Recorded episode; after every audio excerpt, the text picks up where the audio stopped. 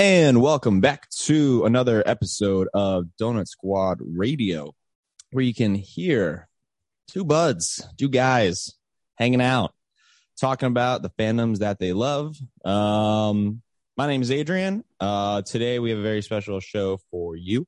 We'll be chatting about Thor, Love, and Thunder and our reactions to said film. We are very excited to talk about it. Um, but before we get into it, I want to introduce my co-host. Colin is here with us. Colin, say hey to the people. What's up, everybody? Dude, we've got a really good show. I'm I'm really excited to hear everybody's thoughts on this stuff. I am On, uh, also- on Thor: Love and Thunder. It Yeah. it it snuck up on us. It felt so far away, and then it was like the day before we saw it, which was so nice. Yeah. it was so great. Um, And, uh, so I can't wait to talk about it. Me too. And um, before we get into it, we also have a returning guest. Kev is here from Hawaii. We're doing this over Zoom. Kev, how are you doing, man? I'm doing pretty good. How are you guys doing? We're Good. doing great. I'm, Yeah. I I see you got Mjolnir back there. Uh, I still need to go pick up That one was of uh, those. Yeah. impromptu purchase off of uh, Amazon. Those are the best ones. I love it. Well, cool. Um, well, yeah, Kev, thanks for being on. Uh, we had so much fun with you last time, and you always bring up like a lot of stuff that neither Colin and I think about, and it's just like it's good to get your perspective. To, you know, get get us thinking about different things. So I'm pretty stoked to have you on here. Um, so yeah, so I want to hear your, your guys just like gut reaction. Colin and I kind of got. I have an idea of where yours is because of we saw it together Yeah. twice. We And can't get hold little- everything for the podcast. I'm sorry, everybody. We know, sometimes we we, try. have to say words to each other in person. We try It's- it's to hold it, but yeah, but we kind of have to. um, So, Kevin, but- why don't you why don't you lead us off then, so that we No, can? I, I your greatly enjoyed it. I mean, I know we'll we'll jump into the the criticisms criticisms it got, but uh, I mean, after a rough week at work and everything like that, I completely forgot that I had tickets to it. So it was nice, like you said, it just kind of snuck up pleasant on. me. Yeah, yeah, So, uh, you know, I, I found myself smiling throughout the entire thing. You know, it was one of those surprise movies where it was a comedy, but it also had some good storytelling throughout. Uh, it reminded me of the first Guardians, where you know you didn't know what to expect. I mean, we expected, we saw Ragnarok, we kind of knew what kind of uh, theme it was going to go with, with the comedy, and then some of the serious tones to it. But you know, I was smiling throughout the whole thing. And anytime there was a, a song that played, you know, I was smirking, whether it was, oh, this is badass, or when they were playing Enya, and I was just loving it. Uh, Christian Bale, everyone was saying he would probably be the best Marvel villain with his uh, portrayal of Gorr. And, you know, I agree. You know, Christian Bale, you know, knocked it out of the park with how he portrayed that character. And granted, in the comics, Gorr is we see a lot more. Um, you know, he's more gruesome in the comics. and We didn't really get that in this movie, but with what they gave him, I think he portrayed a great villain, and he definitely ranks probably in the top three for me with uh, the Marvel Marvel villains. Uh, yeah, it- again, the criticisms of it being too goofy, I thoroughly enjoyed the goofiness Mhm. throughout the entire thing.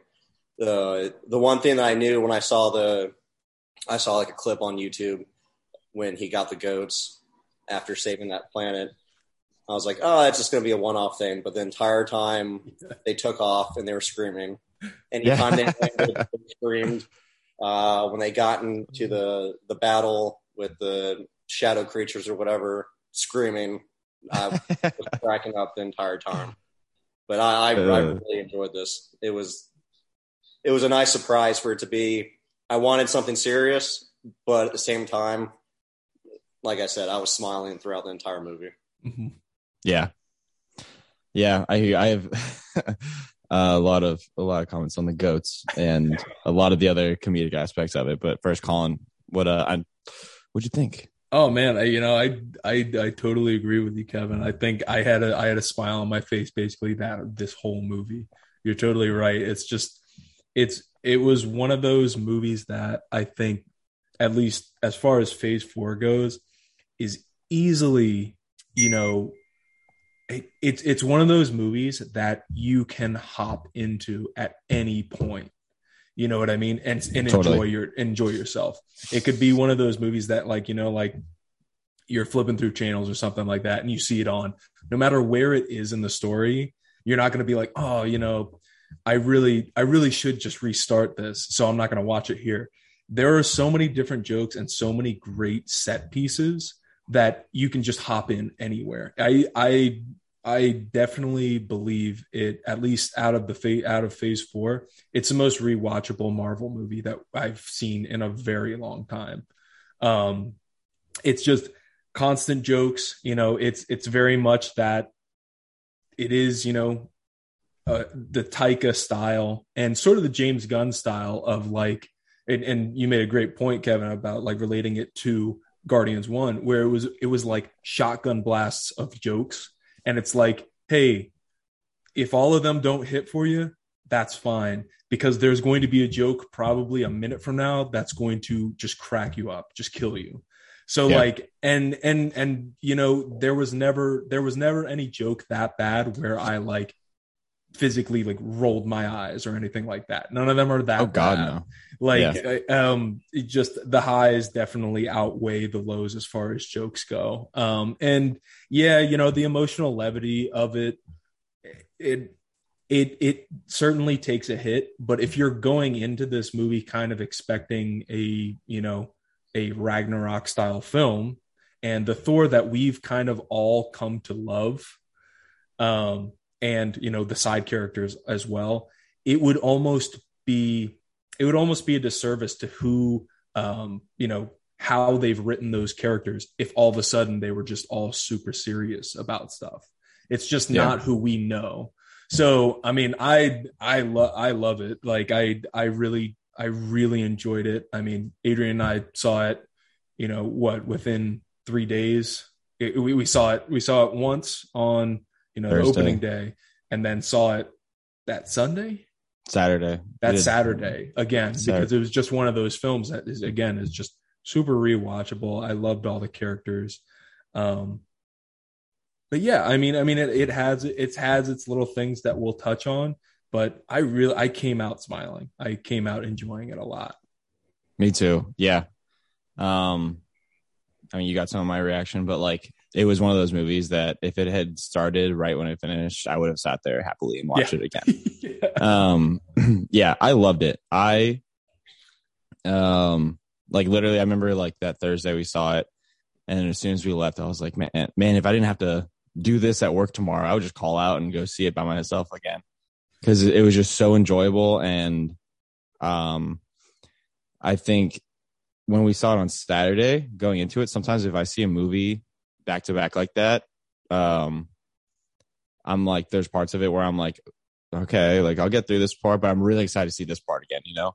But I was going into it thinking like, I'm excited to see literally every part of this movie again. Yeah. Like from the very beginning, it's just like, it doesn't stop. And it's like, it's, it, the rewatchability is up there uh, for me as well. Um, this ranks really highly for me for phase four. Um, the the only thing Adrian you had to power through was watching the uh, Paws of Fury um trailer twice. oh, So and and we you know we commend you for doing that. So that movie, like it was i checked my watch and i my movie time was seven o'clock movie didn't start until like 7.35 and i was like Yeah. Man and of course we got another avatar trailer i'm like i don't like that movie to begin with so like that one I'm okay with. Paws of Fury can go die. I I don't know who Adrian's I got a don't know- personal vendetta against the entire team that put together that movie. I don't know who blackmailed all of the voice actors who are such A-list celebrities. Um, but they have some dirt on them, and they convinced them to do this terrible movie knockoff of Kung, Kung Fu Panda and like The Secret Life of Pets. But yeah, sorry for the interjection. I knew I knew that was the that was the that was the toughest part of you seeing. Colin, you you can't you, you you can't get me started on Paws of Fury. just rile me gonna- up like that. This is gonna be a Paws of Fury trailer breakdown rather than a uh, Thor: Love and Thunder um, reaction, whatever after show. But uh, no, I loved it. I mean, for me, Natalie Portman stole the show. I loved her. I thought she was She's so cute. incredible and like i i don't know a lot of what they did with her was like how she was like this like kind of like we'll get into like characters and stuff but like Mhm. her her um her character was like very uh i don't know very appealing um i loved you know how giddy she was about being a superhero. She's like don't you need a catchphrase? and stuff like that you know it was just it was very genuine. Um but um yeah overall i loved it. I remember like we saw it thursday and then that night i like pre-ordered all the funko pops and then and then like we went on saturday to go see it again and then we went to target afterwards and i got like the lego set and a and a mighty thor action figure. I was like i don't care. This is cool. Uh it was great um so yeah i uh i enjoyed it. Christian bale again awesome.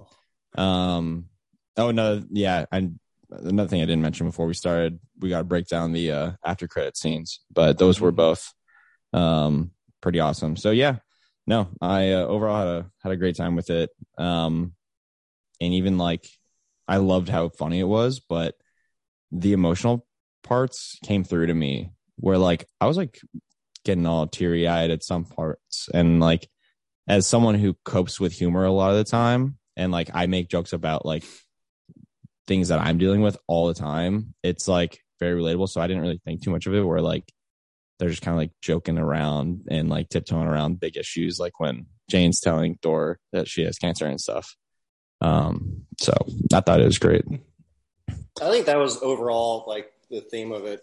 I mean, you when you consider how far Thor's come and everything that's happened to him, I think looking at his character progression from you know the first movie redeeming himself, second movie, you know that was pretty much used just to introduce the Reality Stone.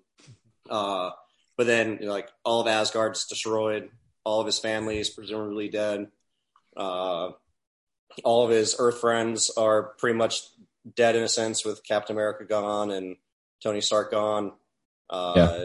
And then him going from Fat Thor back to Jack Thor. You know, we we've all been there where, you know, you let yourself go and then you realize, you know, I got to get get back to the way I was. He got in the Yeah. gym, his montage where he got I- Jack again Totally. and people complaining that you know this was too funny thor's character was you know too goofy it's like well that's what his character's developed into trying to find the humor in things and you know just you know living life the way he wants to and Yeah. uh, that was one thing that like you said i was connecting pretty well with that and uh just seeing how far like i said how far thor's come with his uh, character development. I thought they did a pretty good job, especially now moving him into this next phase with him being a father and seeing where that takes him. Absolutely. I um I want I, uh, one some of the criticism I've seen is that it's not the same Thor and everyone's like saying that um Infinity War Thor is like peak Thor and like Infinity War is like god tier movie. So it's like hard to compare anything to Yeah. Infinity War for one thing. Right. But um but also like the movie opens up with Star Lord telling Thor, like, you know, after thousands of years of living, you still don't really seem to know who the heck you are. And and people are like totally disregarding that. Like, yeah, he doesn't know who he is. So he's he's like he's figuring that out and he's gonna be a different kind of Thor, but he wasn't like completely different, you know? He was like on you know, was right there with like Ragnarok Thor and uh Thor and Endgame. Um you- like he's you- getting You like factor in that he said, "Yeah, you're a thousand years old," but then you think about everything that took place in the timeline of ten years, all the different things that happened between Yeah. Asgard blowing up, uh, Thanos killing everyone, and Thor thinking that's his own fault. Mhm. You know, his character Odin dying. so many different things in a short period of time. Yeah, a thousand years is a thousand years, but when he's been living the Thor life for 990 of them, and then in a 10 year period, everything that he knows just blew up, Yeah. literally. Uh, it, it kind of, you know, changes who you are as a person, I would assume. Yeah, I mean, they did a good job at recapping it with Thor, uh, Korg's um, little storytelling at the beginning. But you know, he lost uh, his father, his mom, his home, Heimdall, uh, Loki like five times. like, um, He lost his brother. Then he lost his brother again. yeah, And, and and and then like and that guy and that guy and that guy, you know, all the uh the Warriors three or whatever. Those Three, yeah. and like yeah and it it just goes to i mean it it just shows that like he's been through so much and he um you know also got broken up with with jane and i don't know i just he's he's clearly going to be figuring out his own you know self and like his like journey and everything so i think this movie did that really well and you know he's kind of like having like an existential crisis pretty much of like what is my purpose i've been told this for so long that i should be x y and z but then my mom just told me in a different timeline to do something else like you know Right. Yeah. um And I So- feel like he's also, you know, like always kind of had some sort of direction in his life, whether it be, you know, from Odin, then he joins the Avengers, you know, Shield is, is sort of directing him, you know, where to go. Um, and then obviously, you know, like with Thanos being the big, big threat, he's obviously driven to, driven by revenge mostly, you know, like, um, he, he no longer has that. Now he's sort of just with a team you know, with the Guardians, and he doesn't have, you know, a purpose. He's sort of just Yeah. like he's sort of just floating out there in the ether right now, like kind of like, you know, probably thinking to himself, you know, I felt like I had purpose when I was with Jane. Um yeah and so and I mean it's it's honestly like it's a it is it's a tragedy. It's the it's it's it's very comedic, but for somebody for a character who we know have lost has lost so much um for his lost love to be reintroduced to him just to basically say hey by the way i'm dying like Yeah. it is it's it's a tragedy uh, 100% and it and, Uh-huh, and thor yeah. has become that tragic character and adrian you made like a great point when we were talking about like our initial reactions that that comedy is sort of what keeps him like you know like oh you know like i i can keep going um like in uh, Yeah. well i mean they they relate it to what infinity war and that's when he says you know uh you know vengeance and anger you know great Revenge, motivators yeah. great motivators like it's that it's that sort of humor that uh, you know sort of like keeps him he's Same. laughing through it Yes, you know? exactly, exactly. He's laughing through that pain and kind of, you know, I, I don't know. It's if I guess I guess my big thing is that if anybody was expecting a a Thor who, you know, knew all the right things to say, knew all the right things to do, that Thor would be leading his people in Asgard. Whereas he yeah he gave that to Val. He, For a he- reason. He knew that she was supposed to be king because he knew he that's not him. He Yeah. knew that he's not he's not there yet. He still had so many, you know, things to work out within himself that he's like, you know, I no, I can't I can't lead these people because I I don't even know where I'm going yet. So yeah. uh, it's it, he is i i guarantee you like once we end up getting eventually the end of thor people are going to see that you know every piece every every thor movie every movie he's in you know ultimately added to whatever sacrifice he he makes in the end or however whatever- he goes out in the end yeah um, yeah. you know and and it might even be the case where he goes out again semi making a joke you know and Yeah. that would that would lend to what that character has been. Ugh, i'm getting misty yeah like it, it you know it wouldn't it, it wouldn't make sense you know for him to just you know not go out that way. Um yeah. Wow dude you just hit me in the feels. That was good. Um yeah no and like i think his character arc like for the first two movies he was like kind of like a typical like exactly what you'd expect out of like a thor character just like viking warrior tough am mighty arrogant and then like you know he's been living his whole life in in that world where he can go do whatever he wants. He's the god of thunder. He, you know, uh, he's like incredibly powerful, but very arrogant. And then he kind of like learns his lesson and he like has to work with the team with the Avengers. And then we kind of get more character development, um, in the, the Dark World. But then really starting in, uh, when is it? I guess Ragnarok and then leading into like Infinity War Endgame. Mm-hmm. Like that's when he became he's up there with Cap for me now. Oh yeah. As like my favorite Avenger. Like I don't know, his his character arc of like his mental health journey, mm-hmm. his uh kind of existential crisis of figuring out his purpose in life has always been very appealing to me and very relatable. So like I don't know. This this Thor I love and I love seeing him all goofy and just trying to get through the crap. Yeah.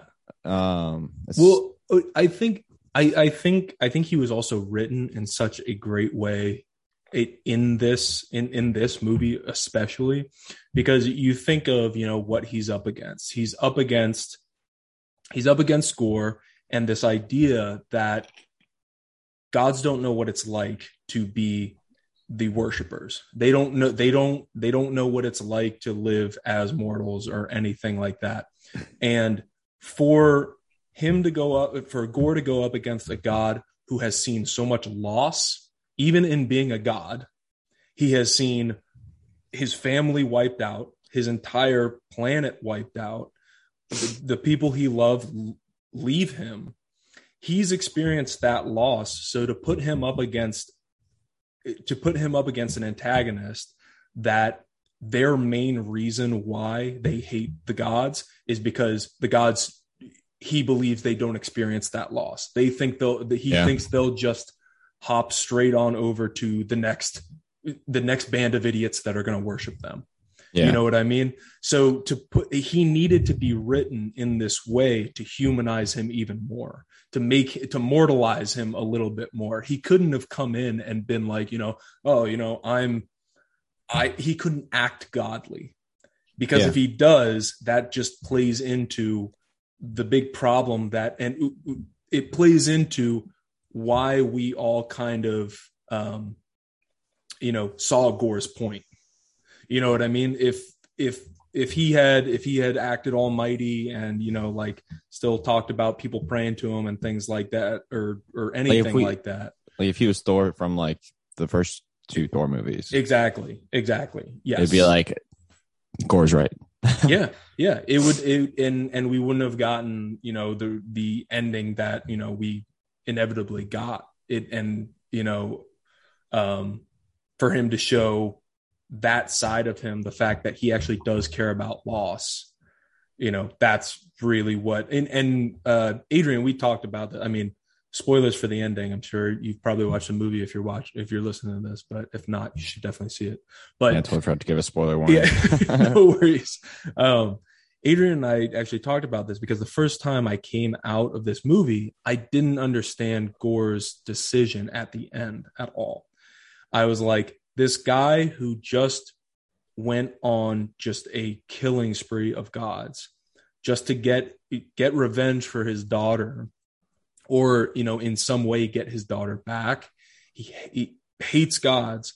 For him to bring his daughter into the world and then put her in the hands of a god to basically protect her and raise her and everything like that. At first like when i when i first came out i was like what a weird what a weird decision by him. Yeah. Um, but after, you know, well, after talking with, you know, Adrian and the group that we, that we saw it with, and then actually seeing it another time, Gorr has a front row seat to him mourning and not even worrying about, you know, saving, saving all the other gods because this mortal woman is dying.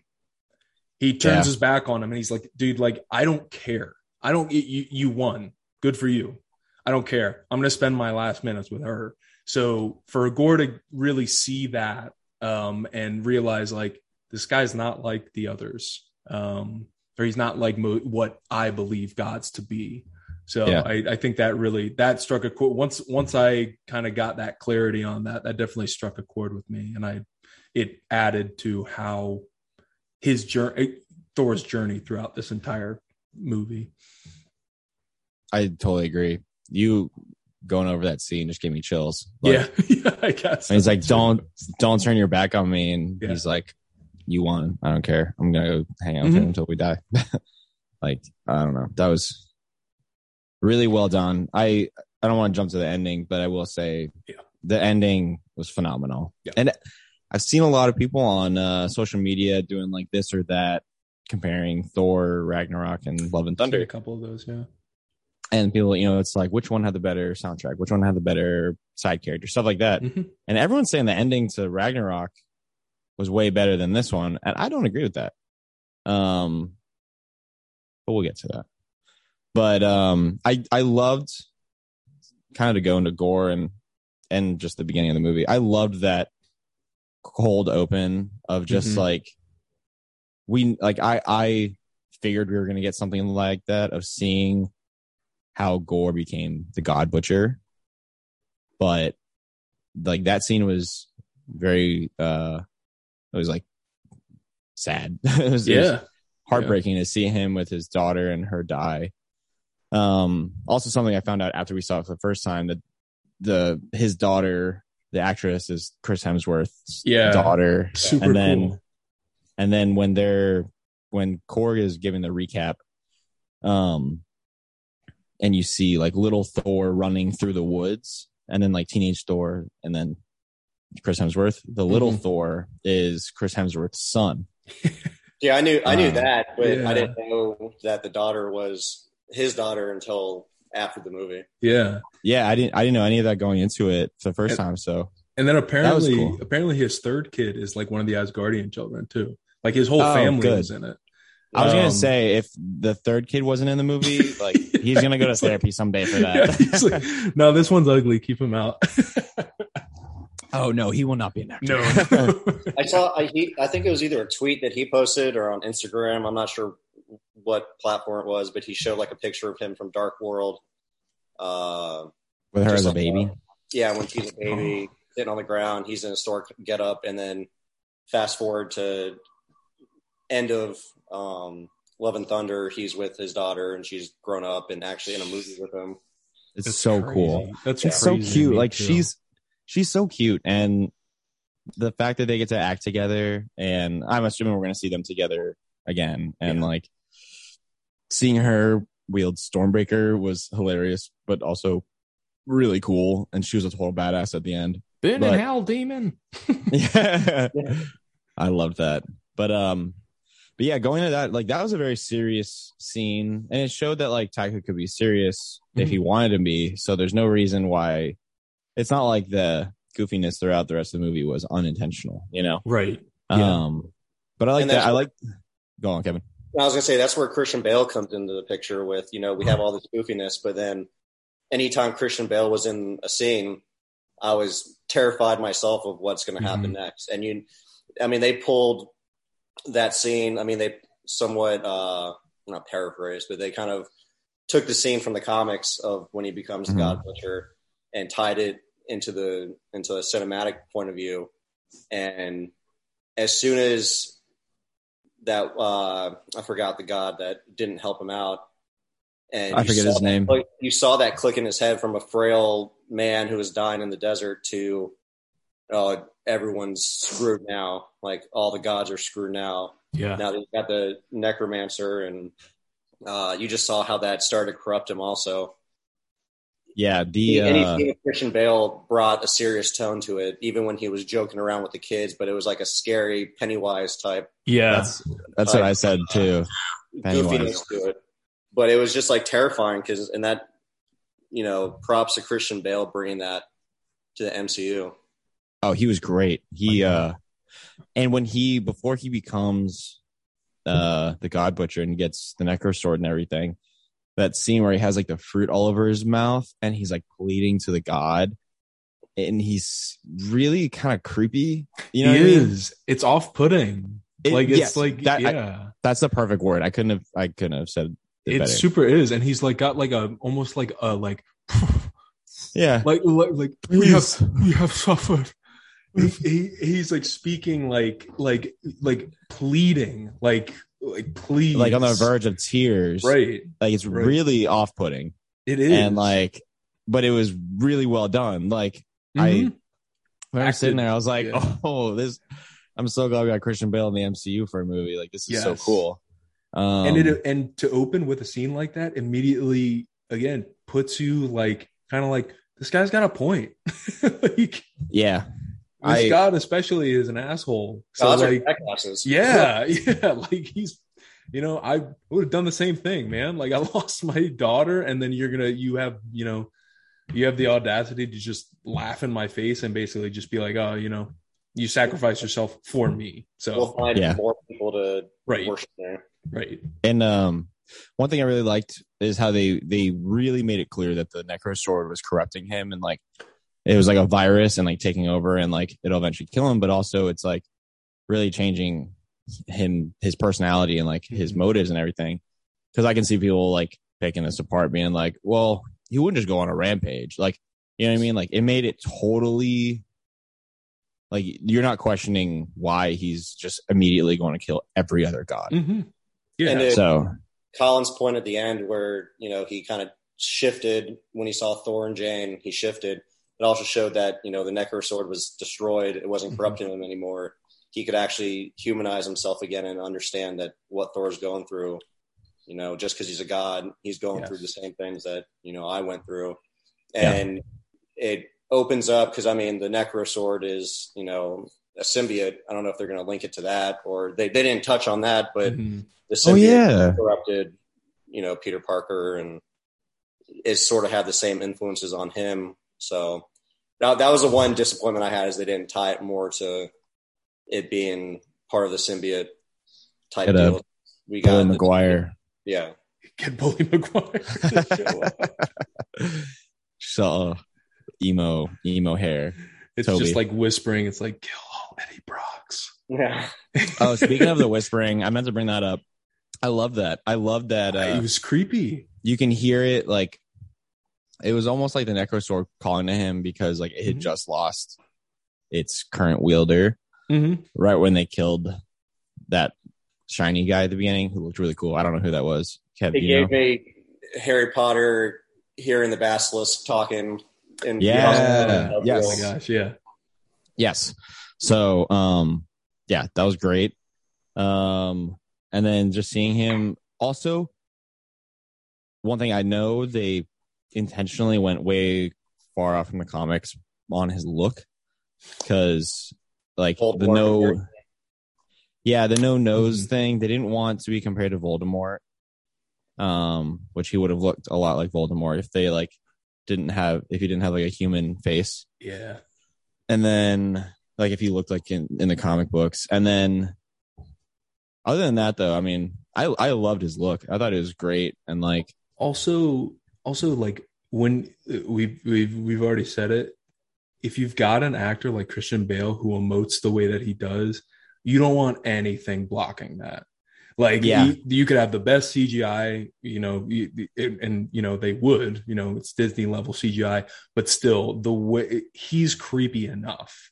The way Yeah, he, he is. carried, the way he carried the Necro sword, just dragging it. Same thing when he had uh, when he picked up Stormbreaker. He's Yes. just dragging, dragging both things on the ground. It's Oh, so yeah. cool. it's very menacing it's kind of like because he's dropping his Like guard. little- Usually, when you have a weapon, you're holding it at a Mhm. like a ready stance. He's just like dragging it, like, "Oh, you can't do anything to me, so I'm just gonna drag this all powerful demon sword."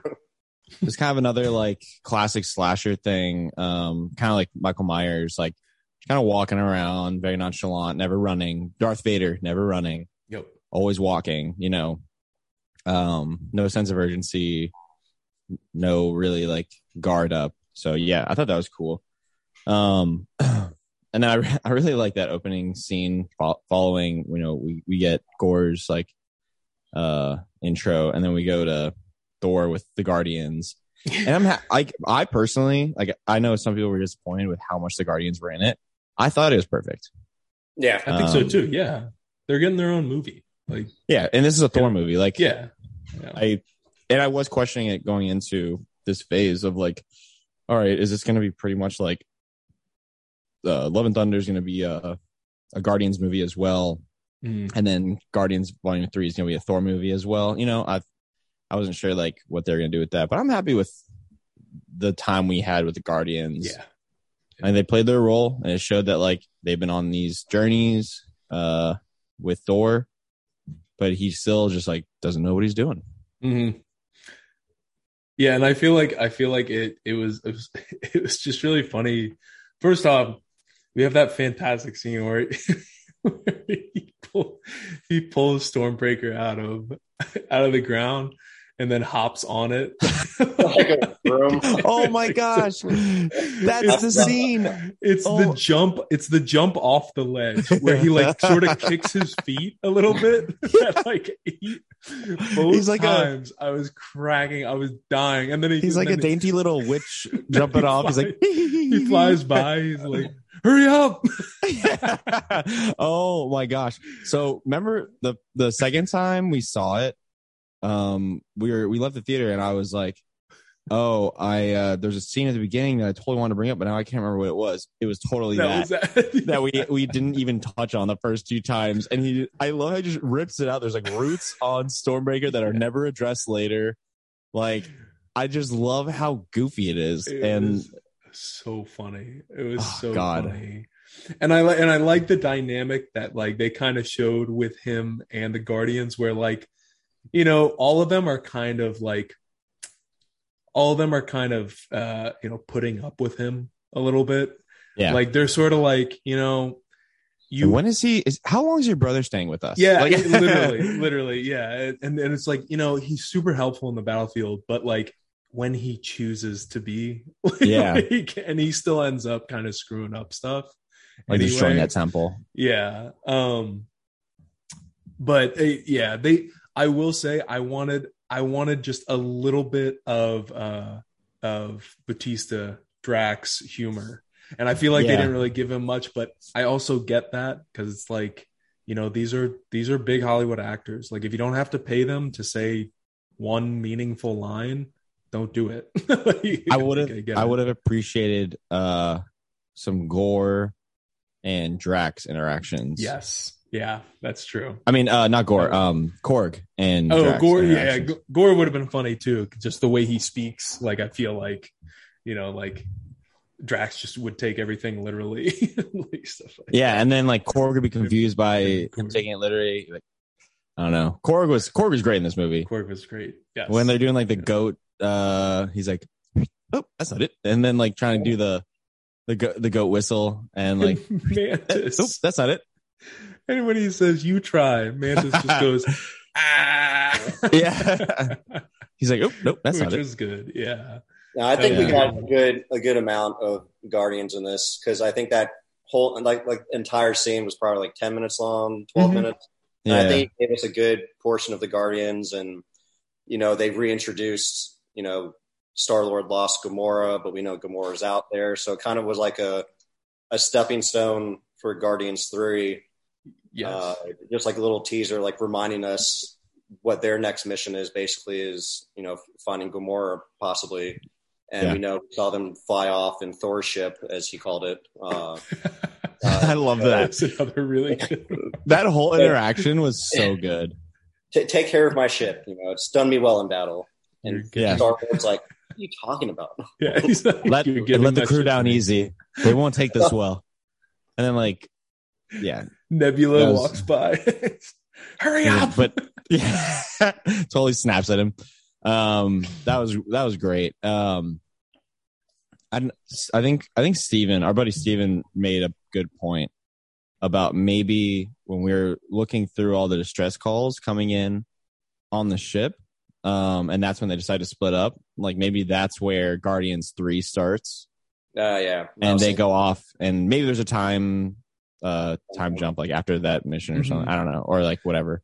But it'd be, I think that'd be cool. I thought it was a good point Steven brought up. I'm even I'm even wondering if like you know in in true Guardians fashion they were like that was their way of getting rid of Thor because like Peter kind of like Quill Oh, kind of makes totally. like that face where he's just like you know, maybe we should split up. There's all there's an awful lot of these distress calls. Maybe we should split up.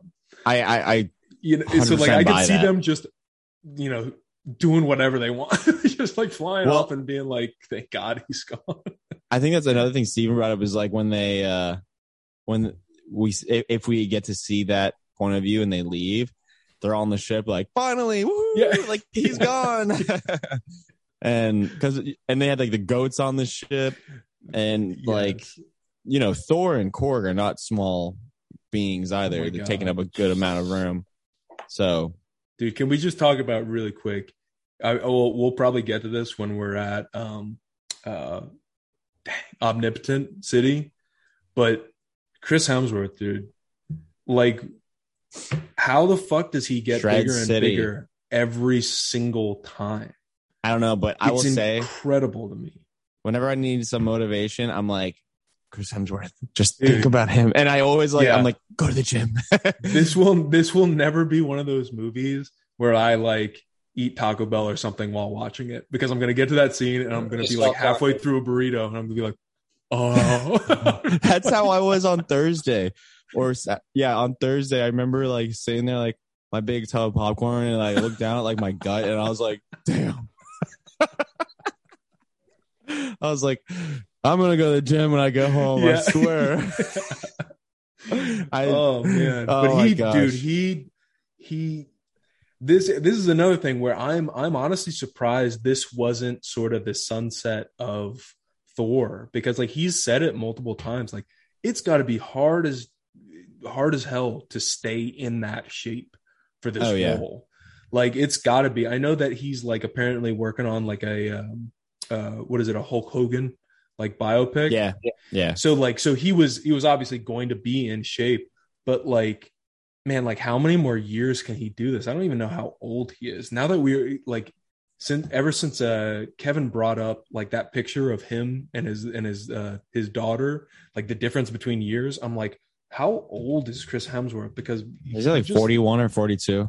dude unbelievable he looks he he, looks i'm not even kidding looks better and better every movie like it's wild Yeah, I mean, I don't. I I think I mean he's like on some. I mean, he's, he's juicing for sure. yeah yeah i would i would think so yeah They're It's- all. That's but like still to like even even with the help of you know like you know peds and stuff like that or whatever they're using like And I don't just say for him to have to like eat the Yeah, amount yeah. that he probably has to eat oh my gosh, I saw a video of it, and he's eating six meals a day, over like 4,500 calories. I'm like, dang, that sounds pretty. That sounds pretty cool. yeah seriously dude until uh, like until like you're on like your like third like like chicken breast smoothie of the day just to get Mhm. in like the protein and stuff like yeah born in Gotta 1983 drink those egg whites. so like yeah he's he's he's 40 which dang man like yeah he He's- I, he's just he's crazy like the minute that scene happened i i honestly kind of wish that they hadn't shown that in the in the trailers it was it was a funny bit but like dude the minute zeus flicks off that robe i was like god damn man like, He's shredded, jeez. and he's I'm like, he's not even like. It's not just that he's like, z- like zero body fat, Mm-mm. but he No. is yoked. yeah yeah just like strong Like- as hell god Yeah. Um, he has this workout program. It's called Centr, I think. The Centr. yeah app. his his app or yeah I'm I'm dude I'm, he, I'm gonna I'm gonna get a Bowflex. I'll commit. I'm, I'm gonna commit. I'm gonna commit. I'm gonna do it. But also, I mean, this is a real wake up call for me. to, to um, not not you know putting Natalie Portman to shame. She looks freaking fantastic. Her too. arm- she looks huge, so man. Good. Jeez. I love her. I'm gonna Oh go. my I'm, gonna. I'm gonna go to the movie theater after we get Like you look this. at you look at her in uh, like the Star Wars movies, and she's Yeah. frail little senator Yeah. character, and then in this one, and she was Thor. She- Dude, seriously, She And I was. like how we're jumping here, but you know, anytime that she switched from the Mighty Thor back to Jane Foster, cancer patient, they did a really good job of changing how she looked. You know, Yes. giving her that emaciated face, and hmm it Yeah. kind of made her look frail in the arms too. And then when she, you know, picked up Mjolnir, she got jacked. Seriously, just yeah, it was huge. very it was very clear that like well, one thing, like she was already going through it with Mm-hmm. her treatment and everything. Um and my my understanding was like when we see her uh chemo at the beginning, that was pretty early on. Like she had just been diagnosed, but it was stage four. Um but she didn't look like she had like she was feeling the uh the side effects too too bad yet. But then when when we kept switching back, um, when she's not the mighty Thor, it was very clear that you know later on in the movie when they said like Mjolnir was like draining her energy, it was very Oh, yeah. clear. You know, Yeah. On And- a side note with that, did you guys get the impression? I know in the comics she had cancer when she became Mighty Thor and everything. I kind of took this when they said it was stage four, like it came out of nowhere. Do you think it was the ether that possibly gave her the cancer? That's a good point. Like I, I like was, that was the first thing that came to mind is you know maybe that, you know, I You totally. you know, I was I was wondering the same thing where it was like you know like almost like a um I I was wondering actually if it came from I don't know how I don't know how intimate they got, but from maybe Thor, just like being around him, like maybe just Asgardian blood or you know like Asgardian Yeah. saliva or something like that. Like it could have been like a um, Watchmen uh, scenario with Mister Doctor uh, Doctor Manhattan, where Yeah. he's given all his love, you know, his his loved ones basically cancer. Just Yeah. because of who he is, you know, And and I was wondering that same thing, Kevin. Like, it probably would have had she probably would have gotten cancer sooner, but it's assumed that I think she got snapped. mhm. So that's why when Oh, she was true, like talking yeah. to him, like, what's it been like three, four years? But in reality, it's been eight, nine years Eight. because of the snap. Right. Yeah, that's one thing I was surprised they didn't clarify. Like they they did and they didn't. Where like they had that little right when they see each other um moment um where like you know like what you just said, Kev, when they're they're having this like time discrepancy. Mhm. And I was like, did she get blipped? Um, which I think she did. Mm-hmm. But uh um so going back to what point that in? Well, I don't want to jump around here, but or skip to this, but her entrance as the mighty Thor was incredible. I like Dope. like Thor shows up to Asgard, um, and like you know he's kicking some ass and all this stuff's going on, and then in the background you just kind of hear like this cheering. You hear like Mjolnir, you see the lightning strikes coming on, but it's like you don't see her. And I thought that was so uh, the way they did it was so cool. Um, and like we all know it, and the anticipation's Yeah. building and stuff. And I was like, oh, here she is, you know, and like, and also one thing I thought was super cool before this was how Mjolnir never got picked up off of that spot where Hela broke it. Yeah, that they just like built around it, like that like sort of so dug out. Sick. It's yeah. so cool. Yeah, and it makes sense. Like, what are they gonna do? like, like, Yeah, and I- it. I just hadn't thought about it. No, it's been sitting there since before Infinity War, Mhm. Which is crazy. But is crazy to think about. Jeez. that was cool and i i loved i loved like that whole scene of like her going to new asgard also seeing all of new asgard like Yeah. it was ridiculous like the infinity cones in like Yeah, in, in, yeah. in our world that'd be like making an ice cream shop to a mass genocide like a mass Literally, murderer Yeah, yeah. but it's like it's so taika where he's like eh, i don't care yeah. When well, like also like for um for uh, uh the Mighty Thor's uh, first appearance for her introduction, Mjolnir's introduction was freaking awesome with that huge shadow beast like running at him. It literally just goes straight through him and just expl- like rips him in half. And you're like, In, like, slow-mo. Yeah. like it's And then- so badass. I don't remember if it was this battle or on uh in the Shadow Realm, but uh Mighty Thor like sends all the like the pieces of Mjolnir and they scatter out. And then she goes up to another beast and puts the handle underneath the um shadow monster's chin. yeah. And then so when all the pieces come back to Mjolnir, they just run right through the monster. And I was like, whoa so cool. The way Yeah. and I love how they quickly established like Valkyrie's like, well, she's really good at the superhero stuff, but not very good at like the catchphrases and stuff. You know, so she was. yeah. It was clear that like she got all of Thor's abilities right away. Yeah, yeah, and the fact that they like didn't just like toss in that ability and just be like, "Oh yeah, this is what it does."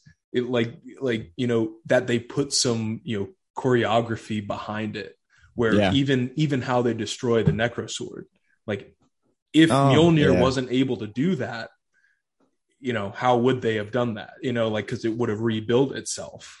So like, Yeah. I'm glad that they they actually went places with you know like it wasn't just oh here's a new power they actually Yeah. did stuff with it yeah so that yeah, that was really cool I think so too. I think it Hmm. was I think it was really cool. Um everything with with the Mighty Thor was I think perfectly done. Mhm. Um like her What do we think- what do we think about um uh everything with Thor and the kids would you what do you guys think about all that So I'll say all the this. Asgardian I was kids? I was getting a little scared. I was having Yeah. ice cream uh PTSD. Oh God, more kids. What are they going to do with this? But I, I really I didn't mind that jumping towards the end when you know he granted them some of his powers and things like that. I didn't really mind that at all. I thought that was a pretty that was pretty fun, yeah and it definitely made me forget all things ice cream. And thank God. yeah, I I thought I thought it was a really cool way for them to communicate with Heimdall's son, Mhm. uh, Astrid, and then no, it's Axl. Remember, it's Axl Yeah. now it's a he's a singer of a band, a poster I have on my wall. um, I love how much Guns N' Roses was in this, like obnoxiously so. Yeah. Um, Well, I've been listening to the soundtrack when I'm working. oh out yeah, Yeah. I've been switching between uh this like Love and Thunder music, Stranger Things music, Mhm. and then Big Booty mixes on Spotify. And Uh-huh. those, if you, oh, I sent you one. you today, sent it to me Those are great running workout, it seemed like Mixes. it yeah fantastic. Um, anyways, uh, but yeah, uh, I thought that was really cool. But uh, like the way they uh communicated. But then, so if if Thor granting all the kids the powers had been the actual like climax of the movie, um, I wouldn't have liked it. But because that was just like something that happened, and then the battle was going on, and then the Mhm. actual climax happened, it worked really well. It worked Yeah. really well with the way they did it. But if it had, if all the weight had been put on that scene, I would have. I don't think I would have been too thrilled. I'd be a little Yeah, bit they, they balanced it because it's like you know they got to deal with Gorr. How are they going to handle all the shadow beasts, shadow Mhm. beings, or whatever? So they kind of just Yeah. you know made it a way to get the shadow beasts or whatever they're called away from the the main fight of them trying to stop Gorr from getting to eternity. Mhm. And uh, just the little comments he was making, trying to convince the kids they need to fight, and then it's like, all right, they're coming. All right, they're, they're going to be here soon with the beast in the background getting Yeah. closer and closer. It's like, ah, all right, guys, we got to figure it out. Are you, you guys going to help? Yeah. Yeah. it is like it, that is though like what you would say to kids though. Like Yeah. that that didn't understand like, you know, guys like you know like they're on their way, they're getting closer, like hurry Yeah. up. This needs to be quick. I also like the um, you know, if they be worthy, you know, for a limited time. for a limited Yeah. time only. Yeah, have the power That of was- Thor. I I I will say one thing. Um, I I totally agree with you, Adrian. That like if that had been the climax, I, yeah, I kind of would have been like, eh, that could have been better. Visually, I wish it was still the white lightning, white and blue Oh. lightning, as opposed to the gold lightning. I think that would have just looked it. It would have looked really really cool.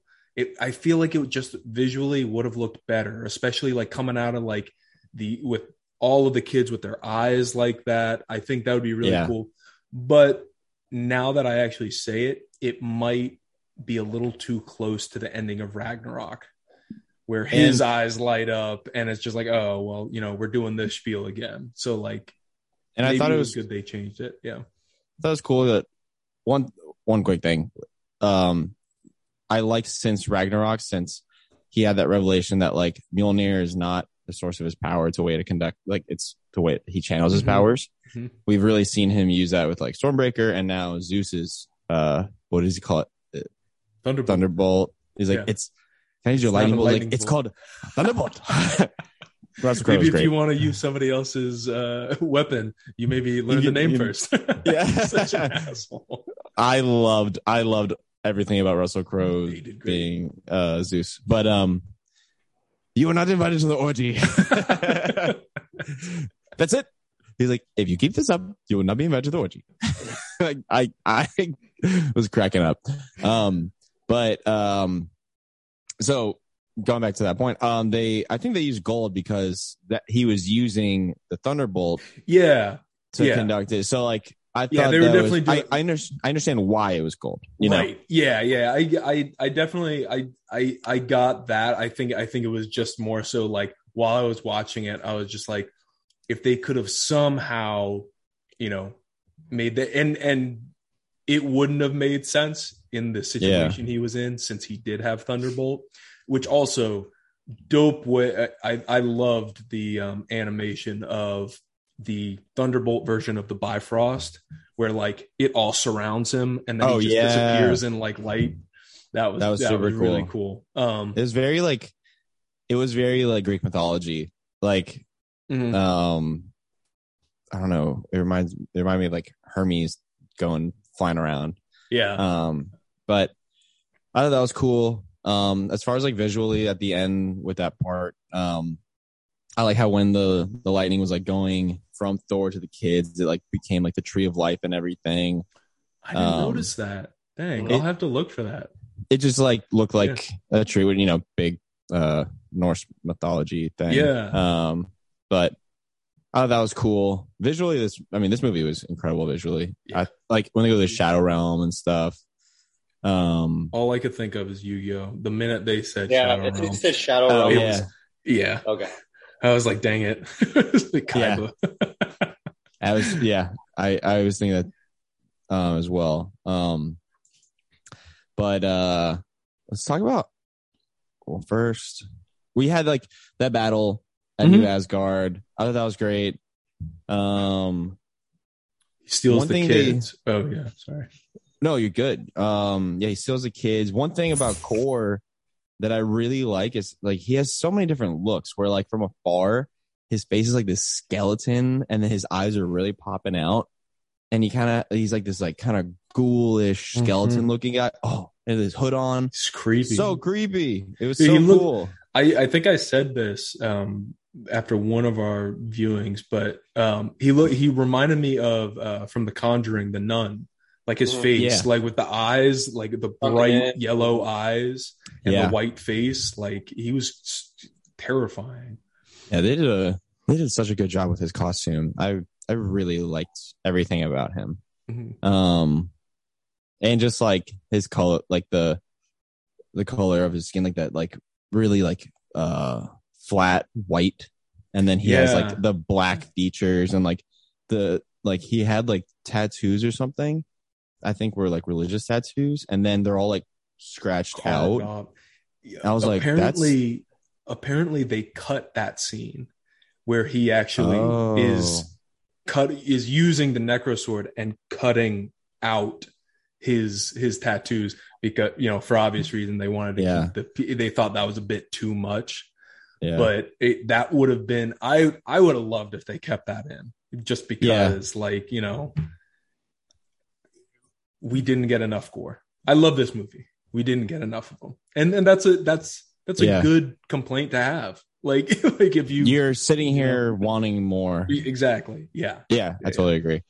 Um, but yeah, so he takes the kids, they go off, and then they have to go to um, um Omnipotent City. It always trips me up. it's I so can't say hard that to word. say I'm- Well, you, Oh. you missed out on a on a good thing that happened throughout the entire movie is the um the tension between Mjolnir and oh my god. Oh, yes. How did we I- miss this during this these scenes, I was cracking up so much. Like, like he's sitting in the city hall, and like he's like, "Come here, come to daddy," like, trying to get Mjolnir, and then just like, all, like coming like from behind him is uh yeah. Just out And- of frame. And It's- Mjolnir, Mjolnir's just sitting there and he's talking to it like, "Hey, how are you doing?" Like, yeah. You moved on fast.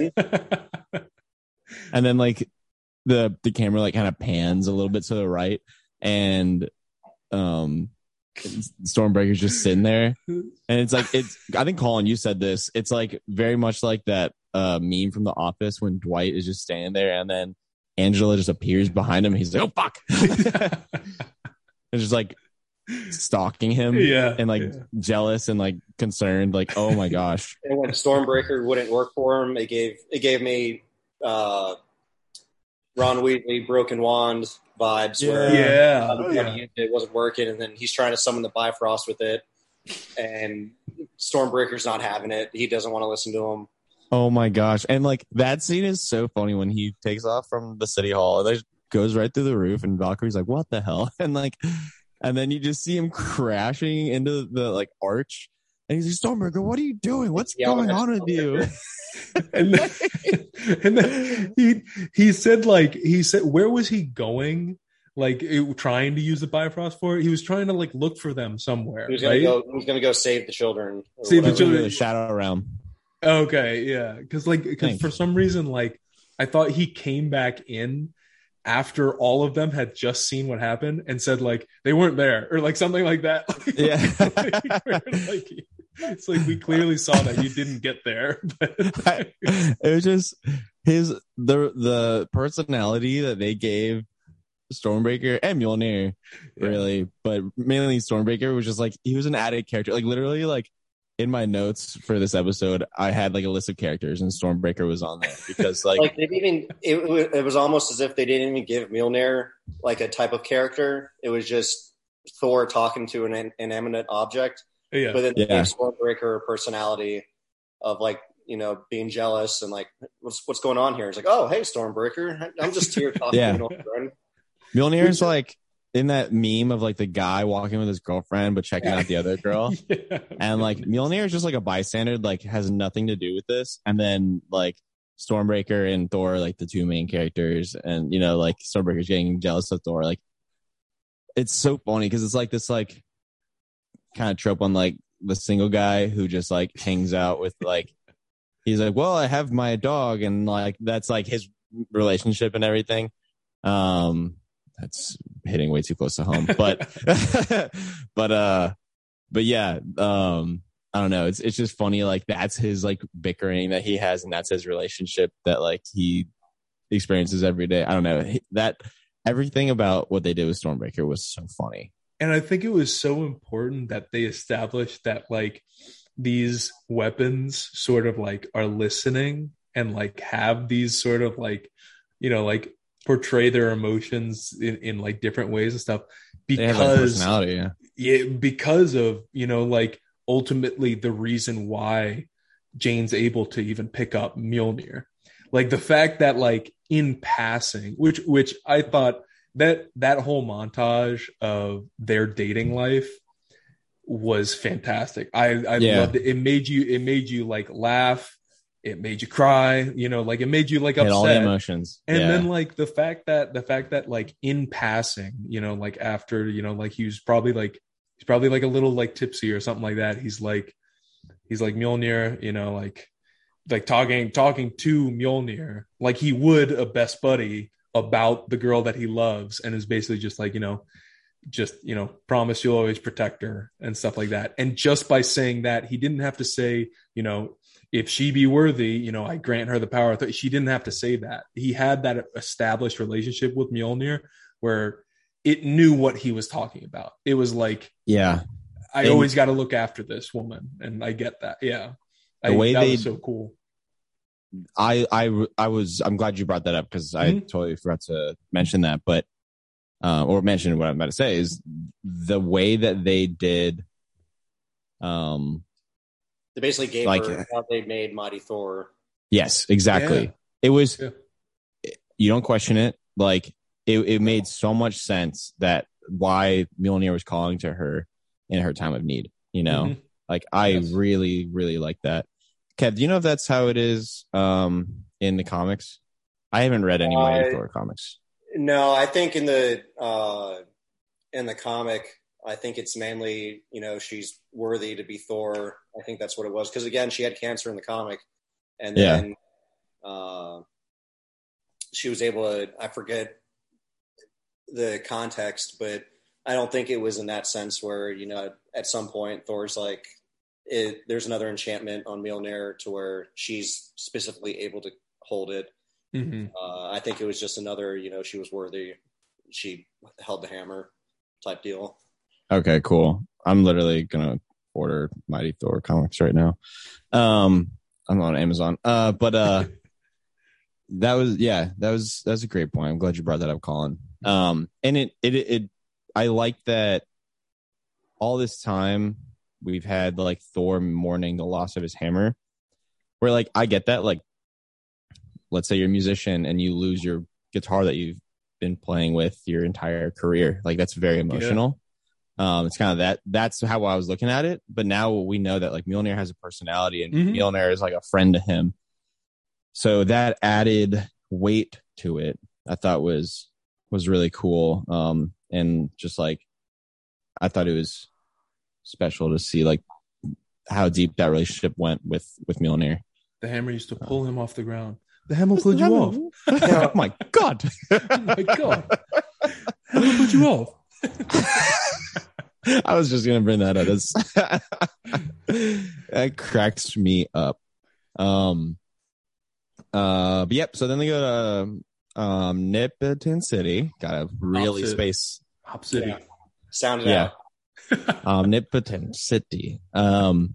So they go there, and one thing I thought was so cool and funny at times, but was the wide range of gods that they had. And I remember I've seen like a lot of videos of like, um, like people from New Zealand being so like emotional about getting representation, like their gods there, Yeah. that's and like you know I mean, they had- They had like everybody.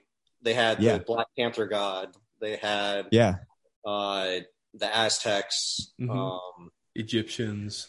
yeah, they. I mean, he even mentioned like dragons from he- he Chinese dropped- mythology. Mhm. oh, we'll go to Omnipotent City and you know we'll enlist uh you know all the other gods like Ra. Like he dropped Ra. Yeah. and, Yeah. you know, know him from Moon Knight, and but I don't think Thor knows. I don't know when in the timeline Moon Knight happens, but you know we know what happened with the Egyptian gods. Yeah. But yeah, it was it was cool seeing the wide spectrum of real gods, and then you know I forgot what that anime. Uh, yeah, Bao. Bao bun. that made me laugh. Like, oh look, there's the god of Bao. Uh, and that that one little dude with the feet on his head. Yeah. uh, He's like he But- like really wanted to like learn where the orgy was gonna be held. He's like he like needed to know. He- But you, you had you had brought up uh, Russell Crowe, and I'm seeing lots of praise for Russell Crowe instead of him just being Zeus with a British accent.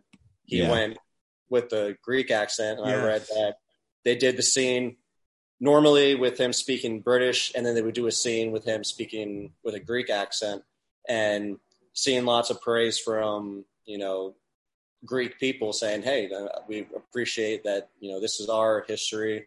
Yeah. went with a Greek accent. Yeah, Yeah. well, like a lot of movies, but like right now I'm rewatching a bunch of old Disney. So I'm seeing that like all the like 60s, 70s Disney movies, if you're not in the United States, you have a British accent. It's either, you know, Right. or if you you might have like a Russian accent here or there, or unfortunately a lot of really bad other accents. But it's like generally if you're like um in France, I believe. Which one was it in France? Um, Uh, But it's Lady all like- Tramp. yeah, Is that in France? That's what I was just gonna say, but I'm questioning it now. Um, if I looked at the list, I would be able to pull it out. But like you know, it's just Mhm. none of the accents are there, so it's cool to see Yeah. them adding those accents. Um, We also got the. uh Oh, sorry, sorry. Go ahead, Avery. Sorry. no, you got it. I was just gonna say we also got the Kronan god. Oh Yeah, and he has he's sitting on a throne. Did you of see? scissors? Yeah, this scissor, which is another thing that I didn't see the first time around. That's hilarious.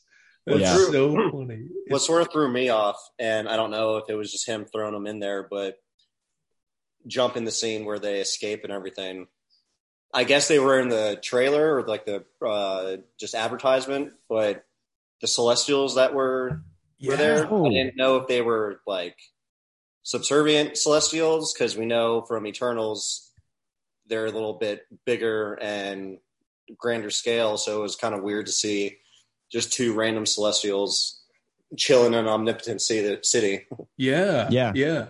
Well, I wonder and and I wonder if like maybe it links to the Eternals where you know they heard about another celestial, you know, what happened to that celestial before it was able to what is it emerge or like hatch or anything like that. Yeah. So they went to maybe you know Op City to kind of just like be safe for a little bit because they didn't know what was happening. Maybe they were Yeah. like taking refuge there or something like that. But yeah, they could. They did look smaller, but I I don't know what the scale was. You know, like of and they could No. just generally range mm-hmm. because like is Galactus considered a celestial in the end? Well, we don't know if he is. We don't know yet. right. But do you know if he is considered a celestial generally? Like in No, okay, no, he's his 'Cause- own. so if he become if he is considered a celestial, which they might do Mhm. um in the MCU, like he's typically like way bigger. So Well, he's able to scale himself. Uh, he's able to, you know, you know, Change the size and everything. Big and Mm. he's able Yeah. to, you know, shrink down or get to the size of where he's actually like chomping down on planets. Yeah. And so not to go down too big of a rabbit hole, but one of the biggest criticisms I've seen of the of phase four is that they're not setting anything up and nothing's you know, there there's no like clear setup for a team up later. And one thing that annoys me is like all because Nick Fury isn't in every um uh post credit scene doesn't mean that things aren't being consistent and they're not Right. you know threading this needle through all the movies. Like one thing that I've seen is like we're we're we're clearly being uh being shown like what celestials are and they're becoming part of our like normal MCU day to day. You know? Mhm. Things like that. Things like different mythologies, different gods, all that is also becoming just part of like you know our our usual conversations within the MCU without us even realizing it. So they're building something up with celestials and gods and the cosmic stuff and all that. So I don't know. I'm I'm excited to see where they're going with it, but there's definitely a lot of setup happening. Yeah. Yeah. But um that whole scene was funny though when they're when Zeus comes up and they're like, you know, talking about the god orgy and like all this stuff. And there was so much emphasis on that. And he's like, okay, you're not invited. And it was like, you know, he was saying it as if it was like the worst thing possible, like not to be invited to the god orgy. Um, and then I don't know, their battle was cool. And when Korg got hit by a lightning bolt, Oh, Like- I gotta tell you, there were a lot of teases in this movie of people dying, and it was. Yeah. I thought Korg was actually dead, but then you know, Me too. had the face there. And then later down the line, when Valkyrie gets stabbed, I'm like, oh god, is she dead now? Right. Yeah. Yeah, I was seeing a lot of criticism of like Valkyrie's character wasn't really fully developed, and I was like, yeah, but like Thor's was, and we I, had I a good. didn't see. I didn't understand the criticism of her because I think she played her role pretty well. She's the side character to the side character of Mighty Thor, who's now supposed to be in line with the regular Thor. But Yeah. she played like she did. She played like a Korg role where she was like the sidekick, but then she also had her moments of, you know, being a badass Mhm. in like that fight scene in Omnipotent City, and then at the ending, and you know, Yeah. we saw how she hates. She we saw how she hates the political side of being king of Asgard, and I didn't. I don't understand the criticism of her character in this. I don't either. I thought exactly what you said. I thought her role was exactly what it should have been. Um, I would love to see them flesh out her character more Mhm. in if she like in another movie or a series or whatever. Um, everyone also is like, not every character needs a series. I'm like, stop complaining about getting content. about this getting is like, stuff. Yeah, like that's the, that's the thing about like phase four now is like I think they're looking at it a lot like like comic book lines. I might have said this on the show before, where like you can read one comic book line, Mhm. volumes one to whatever, and that's its own story. And then uh, you know at some point there's gonna be a team up, and then if you have read all of the other, you know, series leading up to that, it's gonna be a big payoff for you. Yeah. If you haven't, the team up's still gonna be badass and it's gonna be cool. But there's so many different things going on. Everyone's like, "Oh, saturating the market. Like this isn't special anymore." I'm like, "Do you have you ever do you, do you did you ever read comics? Do you know how this works? Like they have I mean, the ability getting- to do that." And I'm like being very pretentious by saying that, but like, you know, they people are just complaining about comic book movies being too fun and getting too many comic book movies. I'm like, just please stop complaining about this. Like this is dream I mean, we're true. getting. Is I think people are confused. Like, why are we getting an Echo TV show? But now that we know Echo is going to bring in Daredevil and bring back Kingpin and just be Yeah. another on the ground, like the, uh, like the human version of the MCU. When you know we've been traveling the multiverse and gods fighting each other. Now we're back to, you know, just normal people that happen to have abilities hmm doing normal people things. Yeah, I saw I saw this thing. Someone was splitting up the MCU based on that. It was like timeline, cosmic, and street level.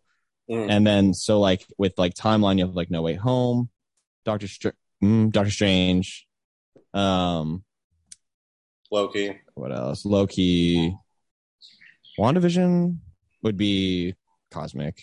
yeah, Yeah. Um, Eternals would be cosmic, but like, and then like street level, you got like Falcon and the Winter Soldier, Shang Chi, Hawkeye. I guess Moon Knight too. Well, Shang Chi is, I think, more so cosmic, especially Oh with uh, yeah, the post credits and that, and then how Right. it mm-hmm. links to the end of Miss Marvel. yeah, yeah, Yeah. totally. I'm I whenever I remember that that post credit scene happened in Shang Chi, I get so excited because I like know. I'm I gonna want to to, know like, what he's doing. I just want to know what he's doing. I know, love how that movie. Love, yeah, I know. That was that was a great that was a great movie. Yeah. Um, we'll talk about that one day. Mhm. Maybe do a little rewatch and Yeah. talk about it on the show. But, But, I think um, the, the entire scene in Omnipotent City with how Zeus is treating the situation is sort of like Colin was saying, it strengthens Gorr's argument to why, yeah, this is, you know, a legitimate reason why he's going around killing these gods because they just don't care. They're Mhm. not self aware of seeing what's go- what like people suffering, all this, that, and the third, and then how Zeus acts. You know, Thor's kind of seeing, you know, this is probably why Gorr's going around killing everybody. yeah, and yeah, like Zeus even levels with him. He's like, "Hey, look, I am scared. Mhm. This is bad, but we're safe here, and you're safe here, and you say, Have some wine. Have some grape. Have some grape. like, uh, but like, I was like, that sounds like grape overload right there. But um but uh i love that oh man the more i think about how good russell crowe was the more i just i appreciate it so much it was, and we're gonna get more of them. So Yep. yeah i don't want to i don't want to jump to that but i will okay so i had seen i had seen this leak that um eventually that actor i don't know his name but he's in ted lasso Mhm. um plays roy kent and like I I got into Ted Lasso last year and I binged all of it and I've probably watched it like six times since then because it's just such a comforting show.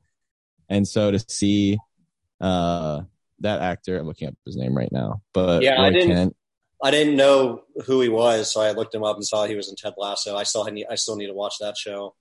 Um, I so I, was wondering do- when they show when they did the pan up. I'm like, all right, who's going to be Hercules? I'm like, I don't know who this guy is, but I mean, I'm sure he'll do a fine job. he looks good Brett- too. Yeah. Brett Goldstein. Yeah, he I mean he has like that like really dark hair, Yep. um, perfect for like an actual like Greek. It's like curly a little bit. Yeah, yeah, yeah. Um, and I I saw I saw a TikTok. Um, so no idea if there's any source at all, but apparently, like Taika, when they were uh, when they were talking, uh, when him and uh, Kevin Feige were talking about you know who he wanted to play Hercules, Taika initially put out um, Henry Cavill's name to play Hercules. Oh God! Which oh my god! would have been awesome. Yeah, I Imagine, I, imagine I love. uh, Henry.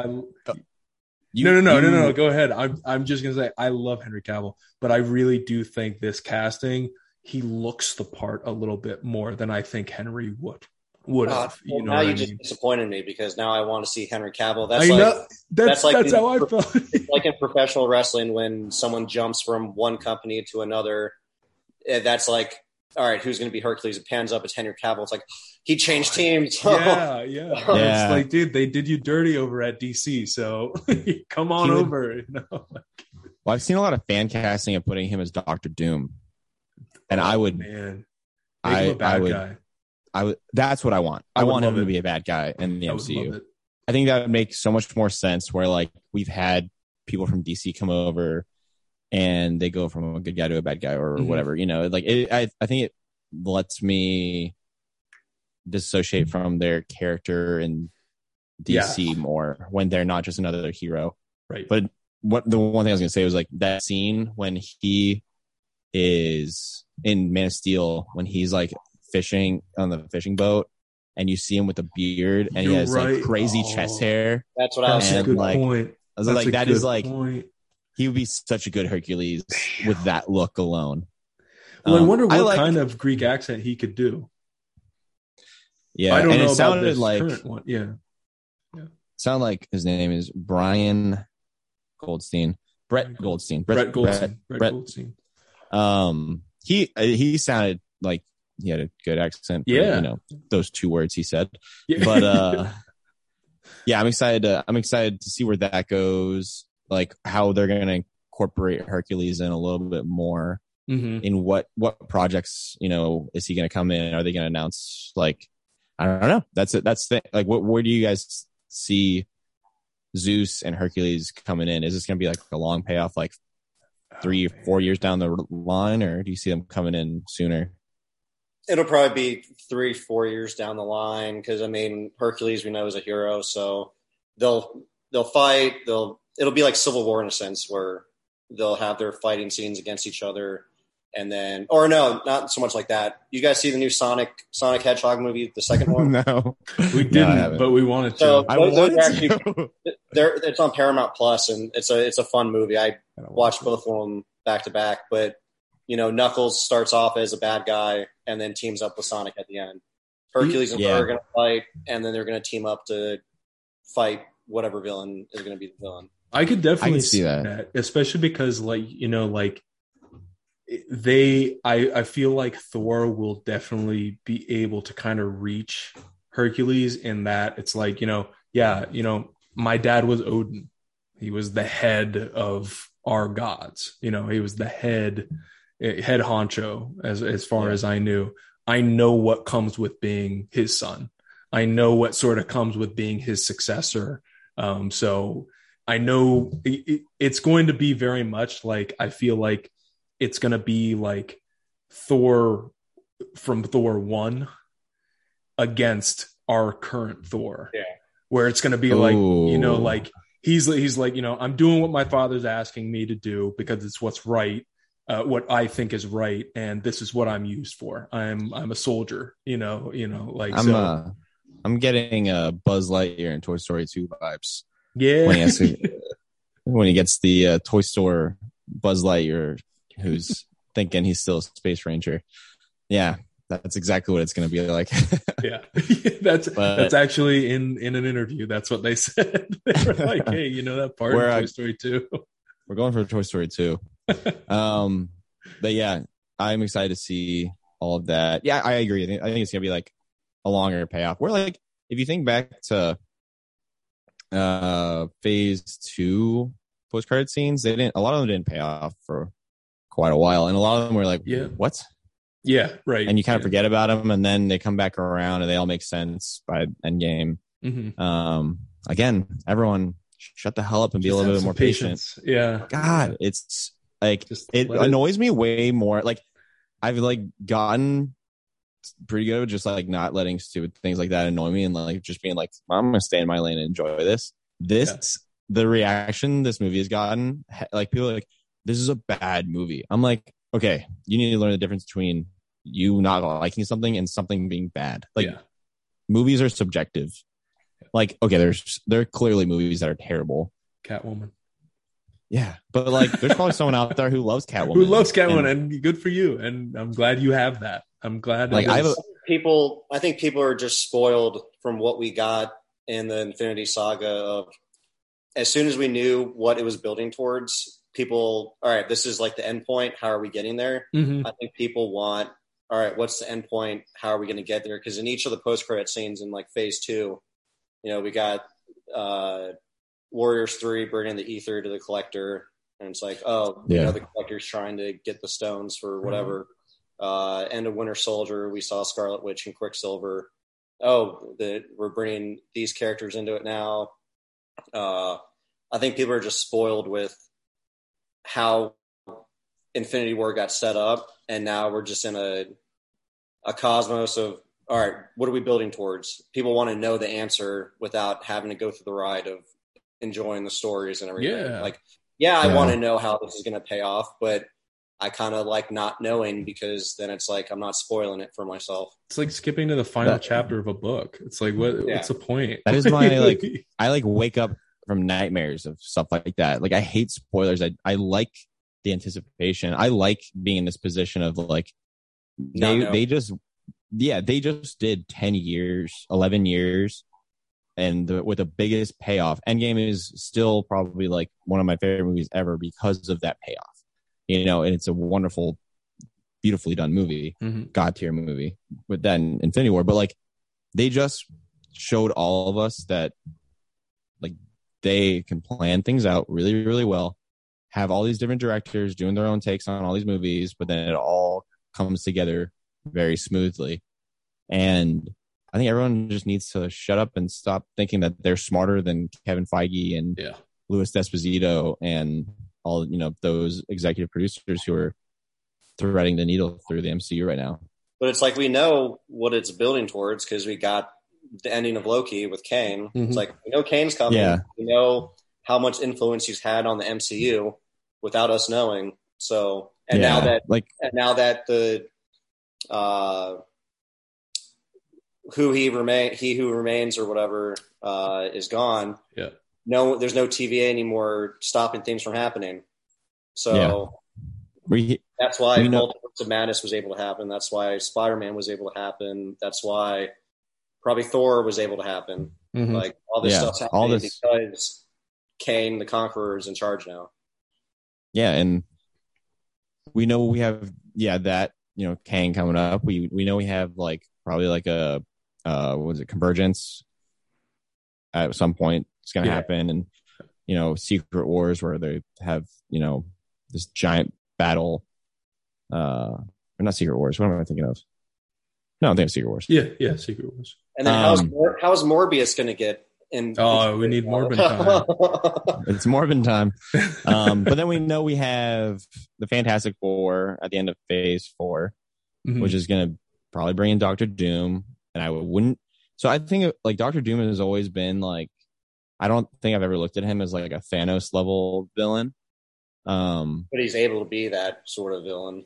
yeah. I think they, I think I would love to see them take him up a notch. And I know in like comic book lines, he's been that big of a villain. And in the uh, Lego Marvel superheroes video Oh, game, yeah. he was Yeah. a pretty big Mhm. villain. But uh, I would love to see him being an orchestrator of all the other baddies in the MCU. Um, also, we we know we're gonna have like celestial stuff, you know, at the end of the Eternals, and we Mhm. have uh, Star Fox and you know the best dude ever, Harry Styles, playing him. so I'm like, I'm very excited to see where that goes, and like I have full faith that it's gonna work out. Like they they knew the expectations were so high after Endgame, like they planned this out. Yeah. None, They none of had- this is they hit the reset button. It's like, all right, how are we going to get to from point A to point B?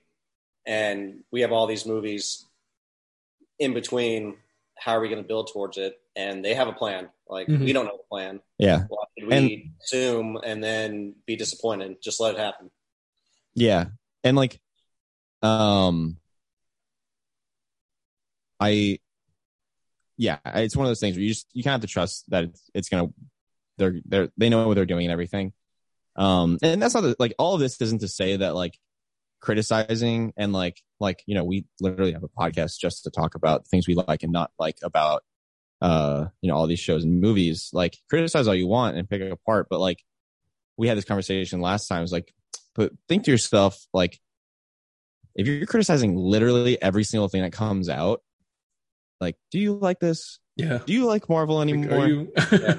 yeah. it's okay if you don't um but also like i i also enjoy like having conversations about like the ups and downs of every project like my buddy kyle like who's definitely going to be on the show soon he and i text about like what we what we like and he's much more critical than i am like i said but um it's nice having those conversations and he does it in a way where like he loves marvel you know as much as we do and holds the characters to you know very closely in his heart. So like um it's cool just to have those conversations but so it's not to say like don't criticize things but like it's just annoying when everyone's just like phase four sucks. Like like the mcu peaked with endgame. I'm like it could have been a peak but it's Yeah. gonna come right back up. Like you know they're familiarizing us with all these new characters these new concepts like celestials and timelines and Mhm. the multiverse and you know all these different mythologies. Like they're they're setting the groundwork up for something bigger than endgame. I said it. I, you heard it here first folks. It's going to come back around. But i'm ex- i'm i'm i'm really excited. And like if you look at like what we have and we're, i know we're going down like a little not thor rabbit hole right now but like if you look at what we have coming up um like secret invasion series um wakanda forever probably gonna get like Mhm. atlanteans and stuff like that um what else do we have we have Ant-Man, guardians Blade. yeah. Oh my gosh. Yeah. Ant Man, Blade, like all of these are going to be pulling in so many new cool concepts that are adding to what they are setting the groundwork up for now. And like phase four is just going to be the beginning. Like there's going to be a team up. Yeah. Maybe in Fantastic Four, like Mhm. we'll have a team up or something like that. But I don't know. I'm, I, I trust them. Anyways, back to Yeah. the door. but I think after uh, you know they they leave Omnipotent City and they start getting closer to Gorr and the Shadow Realm and everything. You know, it's what I brought up with my Phase Four rankings is the whole cosmic thing, and when they get to that, uh, when they figure out what he's trying to do, trying to get to eternity, that's like my bread and butter with what I like about the Marvel comics is like those eternity level characters of like those entities. And when they're in that uh like the hall of eternity with the different statues you have the watcher you got the Oh another another uh uh cameo from the living tribunal with like the Mm-hmm. the faces shifting around and then even Arishem had a statue in there you know Yeah. showing that he's like the the t- god level uh celestial Yeah. uh, Yeah. Lady Death was there, and that whole I was just wondering, okay, are we going to get another entity? Are we actually going to see Eternity? And then skipping around, like skipping towards the end when we actually see Eternity, you know, I was like, oh shit, Yeah, that was that was big. That was really cool that they pulled Eternity in, and like again, they're setting up more of this cosmic stuff. right. Yeah. So I I I oh I love that they went there. That's a big deal. Um, to throw Eternity in there. Um, I'm not really familiar with the Living Tribunal, if I'm being honest. Um, he like lives outside the multiverse and like oversees. He's like so the one they call God, the one above all. He works for the one above all, and he lives outside the multiverse. Lives outside any sort of like timeline and oversees Okay. everything. And the, is he kind the of three, like the Watcher?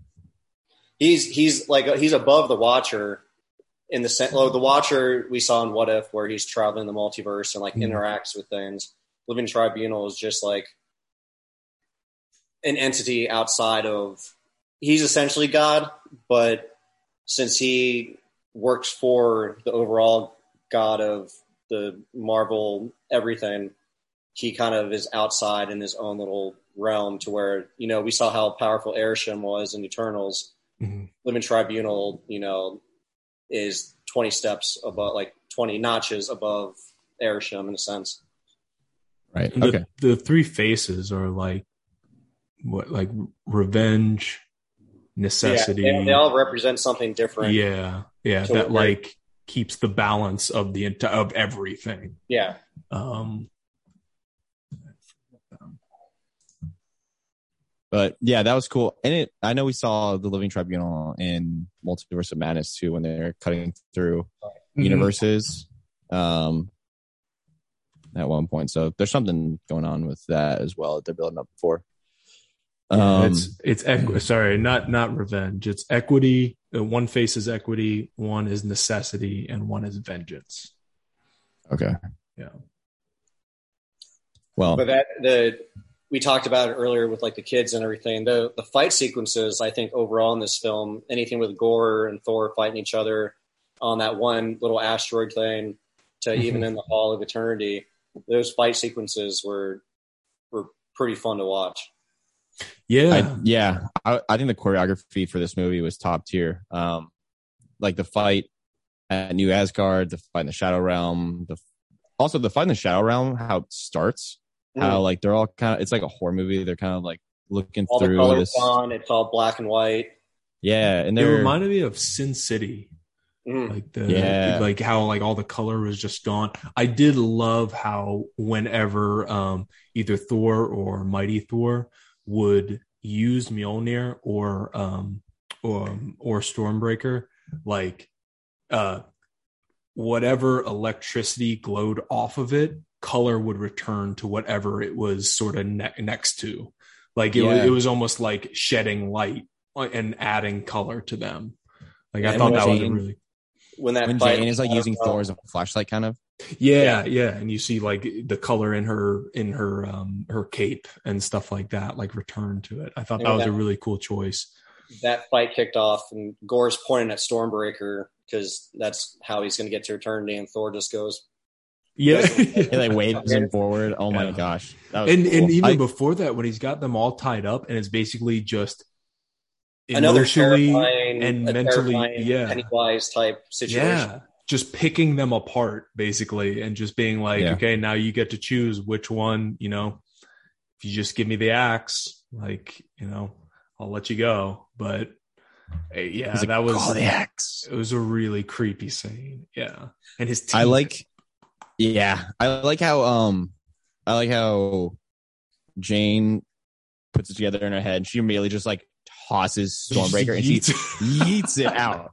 And I love, I love seeing her like just like I don't know. She was very confident as a superhero, but like you know, still not like she was very like un- unsure of herself with like the um catchphrases and Yeah. stuff. But like I like she like she has her shit down, and Mhm. I liked.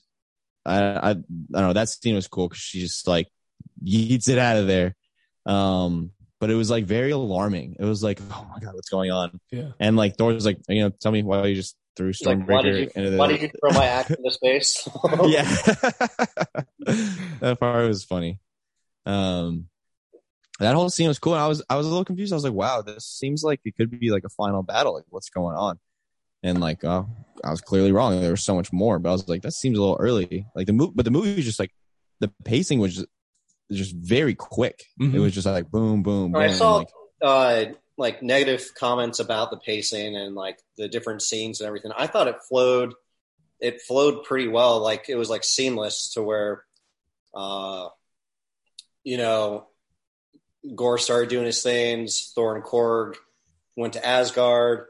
Gorr starts attacking Asgard. Then, all right, we need to go to Omnipotent City. They go there. They're not going to help them. They know that they're in the Shadow Realm from Axl telling them.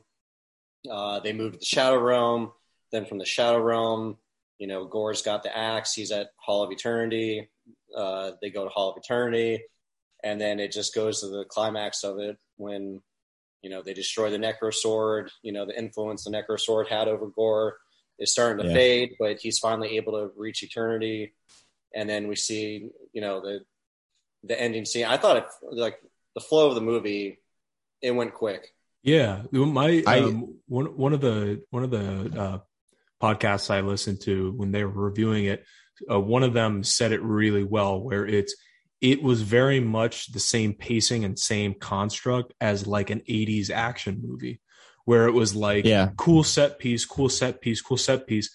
You know, we get introduced to the introduced to the um, uh, villain uh, kind of early on. You know, cool set piece. We got to go to this so we can get this. Got to go to this so we can get this. Meet up with the villain, get beat by the villain, so that you can come back and you know eventually you know destroy destroy the villain. Which like Yeah. yeah, like I- what, I heard similar comparisons. I also heard comparisons like Conan, um, the Barbarian, stuff like that, Mhm. in the same for the same reasons, like for the same comparison reasons. yeah Um, and I, I, I love the pacing of it. Like it is a, I hate using the word fun watch because people always use that to say this movie was not good, but I liked it. yeah. That's not what I mean by that. But it is a, yeah, I would say that about like Jurassic World Dominion. Like that was a good popcorn flick. I just want to see people get eaten by dinosaurs. But like Yeah. this is not that. Like this, but this the but the way I'm using fun is like this is like you are. I felt very much like actively watching this movie. I'm not, Yeah. you know, like you are in it. You're like, wow, this is happening. Boom, boom, boom, boom, boom. I love the pacing of it. That's why I was so excited to go see it again so quickly Mhm. because it was just a thrill ride.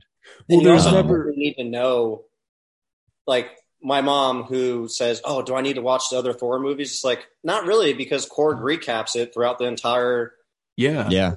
Entire thing. Oh. They can show flashback scenes of like Fat Thor when he's sitting there with his hand in his pants and with the beer. Or- Yeah. Lebowski Thor. uh, like they do a good job recapping like hey this is thor this is everything that happened to him this is why the, he's the way that he is and do you need to know who gorr is from the comics no because we get his origin in the first 10 minutes of the movie we know his motivations we know what he's trying to do oh what's this eternity thing it's like you don't really need to know eternity from the comics. You just know that you reach eternity at the end of the universe. You get a wish, any wish type thing, like Infinity War or Infinity Yeah. Gauntlet type wish. And you don't really need to know anything else. Like you don't even need to know the Loki TV show. It's like, oh, who's Loki? Oh, his brother died eight times, and that's why he's got the giant back tattoo.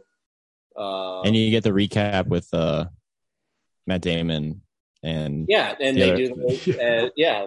What happened in Thor Ragnarok? Well, they do the little play with Matt Damon and uh, Liam Hemsworth and Melissa McCarthy, and like that's pretty So much funny. what happened in the movie.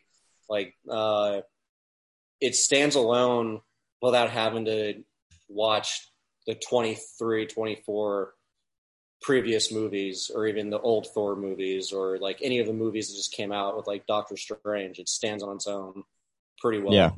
Yeah. yeah, I think it goes back to kind of uh that whole comic book line how they're looking at the MCU now is like there's all these different series and you can enjoy them by themselves or you can get a lot more out of it if you're like like we are just peeking keep keeping up with literally everything that comes out. It's like think Moon it's- Knight. Moon Knight didn't connect to really anything. It stands alone on its own. Yeah. Mhm. It Whereas really well. Hawkeye, Hawkeye, you kind of need to know what happened in this dude's life to where he got to this point where he's deaf Yeah. and PTSD and all that. Yeah, I need to go rewatch Hawkeye. I really liked watching that. I remember it was a good. I remember that leading into Spider Man, both having like Christmas vibes. Was Uh, yeah, Nice. it's gonna be. Yeah. It's weird. It's weird to think like we're still a couple months away from uh, December, but with how work is, where I'm planning things out for next summer, thinking about how quick this last year's gone. Where oh man, it's almost been a year since Spider Man came out. It's almost been a year since Hawkeye came out. well, it's Uh, been it's been a year since Black Widow came out. Yeah. That was July of last year, and like it's another one I'm gonna go rewatch soon. Um, that movie was just so good. Like all of, I don't know. I any, anything that's come out. Uh, I've enjoyed Phase Four. I mean, we had to break down Yeah. my stuff uh, when I was on last time, but Phase Four has done a great job with a introducing new people and b uh, expanding up- upon the characters that we've known the last twelve years, or not twelve years, shoot, 15 years almost. Mhm. Yeah. And um I agree. Yeah, no, I, I mean and we're, we'll talk about a little bit more in a second of like where this sits in our phase 4 ranking. Mhm. But um everything has been pretty great thus far for the last, you know, year and a half of phase 4. Um one other scene I really want to touch on was uh, one they're they're on the the goat boat going to uh the Shadow Realm Mhm. and Jane and Thor are talking. Like I thought that scene was very emotional, even though they were joking the whole time. They're both kind of Mhm. dancing around this really tough topic, and they're both. There's also this like clear tension that you know they're exes, but they still love each other, and you know this all this stuff. So like I, I thought, I thought that was a really good scene, and like when she tells him that she's sick, she's like, I have cancer. And it kind of like, it kind of like just spills out of her mouth. And it's very real about how someone who doesn't want to talk about it, you know, like if I have something like, I really don't want to tell somebody, but I really have to tell them, I'm like, yeah, this is this. And then I'm like, okay. And then she does that. She's like, okay, goodbye. And she walks away and he's like, what? And she's like, I'm not doing this right now. And like, you know, it's like, it was, I thought it was really well done and very realistically done of that, Mhm. that conversation of especially these two people, where they are in their lives and where they are together as a, you know, their, where their relationship stands. I thought it was, uh, a very special scene and everything that, you know, followed that. Like, I want to feel shitty. Like, I want to feel shitty about you, you know, like, Yeah. And that was a good Like- way that like that Peter Quill like described it. It's like, Mhm. yeah, this shit hurts, but you you need that shit. And Thor just takes that literally, saying like telling Jane, you know, I want I want to feel shitty. Uh, Yeah. and he even like he doesn't really say it to Gorr at the end when uh, you know I'm spending my last moments with with her. It was he actually knew what Star Lord was saying about I want to feel shitty. That's kind of how he explained it to Gorr, but in the actual sense of it, Mhm. not the joking way. Yeah. Um, so that scene was was great, and then I think the lot. I mean, if there's any other scenes you guys want to talk about, um, No, I think to talk about them. I But think Mm. like we were leading into that eternity scene. Yes. Yeah. well, one, yeah, that. Well, Kev, if you want to start that one, actually, um, because I don't. I mean, I have things I definitely want to talk about, but more so the ending after that is what I want to talk about. Well, I, I, I mean, we we spent the whole movie, you know, laughing, enjoying the soundtrack, the one-liners from Korg and things like that. But then people wanted it to be serious, and we hit a serious tone with, you know, whoa, the the villain. Another time in the movie where the villain's going to win, and Yeah. he reaches eternity. He's going to get his wish, but now that uh, the Necro Sword's not influencing him anymore, he's kind of back to the mortal level of uh, like reasonable thinking, and then he sees Thor, uh, you know, with Jane because she's Jane now. She's not Mighty Thor, and she's Yeah. literally dying. Uh, and then you you guys talked about how uh, why Gorr made the decision he made because he saw Thor act like he, you saw the mortality in him, where he's accepting that he's going to die, but he wants to spend it with the person he loves, Mhm. and then that kind of brings Gorr back to the mortal side, you know, level-headed to where why did he why did he go on this journey to kill the gods? It was because of his daughter. Yeah. and, and that was really what sparked it because uh, he went through the desert, di- like his daughter died, and then saw how the gods treated him. But now he's back to, you know, he's dying potentially, but all he wants to do is see his daughter one last time. And in the end, that's what eternity gives him. Not, I don't know if it's actually his daughter because of how, you know, her reflection was Yeah. eternity basically. So Which was really cool. Yeah. it truly Really wasn't visual. I don't think truly it's his daughter in the Mhm. sense. I'm trying to comp- compare it to. Uh, I've got something in my head. I can't think of the movie. Um, I have something in my head too. I can't think of what it is, but it's I- like shoot, I can't even. But it's like they get a wish. They they bring someone back from the dead, but it's not Right. really. It's not It's really like, them. It's like a hi, gotcha sort of thing. It's like, uh, That happens in Harry Potter, kind of like he uses the resurrection stone to bring back his wife, but then his wife, she's herself, but like she can't deal with the fact that what was it like that she died or She's something? supposed to be dead. Yeah. Like, Yeah. Yeah. like she she can't grasp that reality. that's what So it is. Then it's like like, the the the brothers three or whatever, where he brings back Yeah. his dead loved ones, but it's not actually his dead loved ones or something like that. I can't. It, it's in a bunch of media where yeah, you wish for something like, "Hey, I want." Uh, uh, I can't think of it, but we all like know. in fairly fairly god fairly fairly godparents. Fairly He, uh, when uh, the genie comes and then Timmy How's Kinda that? gets, it's like the uh, monkey's paw. yes, yeah. yeah, Yeah. There's So- no like you get what you want, but at the end there's a price for it. Yeah. But in this Yeah. sense, I don't think it was really his daughter, but Eternity brought back his daughter. Uh, in a sense, but yeah. It, it, she's like, she's like almost like a physical, like manifestation of eternity. Yeah, Like that's at least Yeah. from like her laser beam eyes. Like I'm guessing that's sort of like what it is. Mhm. So like, I don't know I'm- if she is eternity or it's just or it's just she's a product of eternity now. I think Like, she's a- don't, product. obviously we don't Mhm. know, but yeah, I think she's a product of, and now she has powers from eternity. Right. Um, and like leading into that, I liked one thing I really by the end of the movie appreciate was that we open up with Korg being like, "Let me tell you the story about Thor Odinson, aka Yeah. you know," and then and then he's like, "Let me tell you the story about uh the Doctor mummy. and the God or whatever," you know, and and then at the very end, he's like, "Let me tell you the story of uh, uh the Viking space pirate and whatever, you know, and like Mhm. whatever. He like has that story.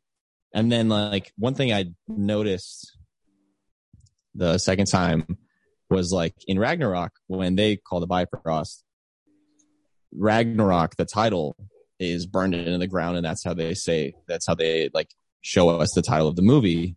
And then at the beginning of uh Love and Thunder, the Bifrost comes when they go see uh Sif and they take her back to New Asgard. I believe that's when it happens. Or or maybe it's when they leave that planet to go get Sif Mhm. um, on that snowy planet.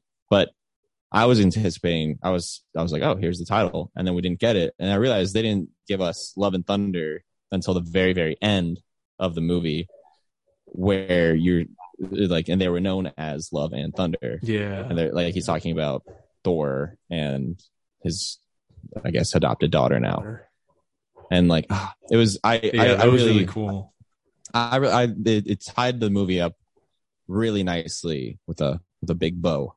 It made me Uh, sad that the movie was over at that point when you know he's cooking breakfast for her and she doesn't like pancakes and like it made me want more of the movie. When I know Yeah. it's like the the uh, the classic. Oh, it's gonna op- like this is introducing a new character for the next movie. Mhm. But it made me sad that oh the movie's over now because they're gonna go off on their own new adventure. And it's like I want more of this. Like Yeah, I want to Oh, see yeah. what happens next. Dad Thor. Yeah, I want to see Dad Thor. I loved it. I love I and I like how, you know, he has this I he always has this idea of like his purpose or like he always has this idea of what kind of love he's looking for. Mhm. And then the universe throws him a curveball. It's like, well, Yeah. you found this love with Jane as a romantic love, but actually you're going to be spending your time being a father. Yeah. And like, oh, I love that switch. Um, and like, you know, it's, it kind of just goes to show like life never really is what you are expecting and kind of go with the flow. And I, I don't know, I thought this movie just made Thor even higher up on my list of favorite characters. Like he, he's easily like a close number two behind Cap, maybe creeping up above Cap. And it was the But- theme throughout the movie with him trying to still figure out his purpose because he's no longer the soldier. He's no longer the, you know, really the Avenger because he doesn't know what the status of the Avengers are now.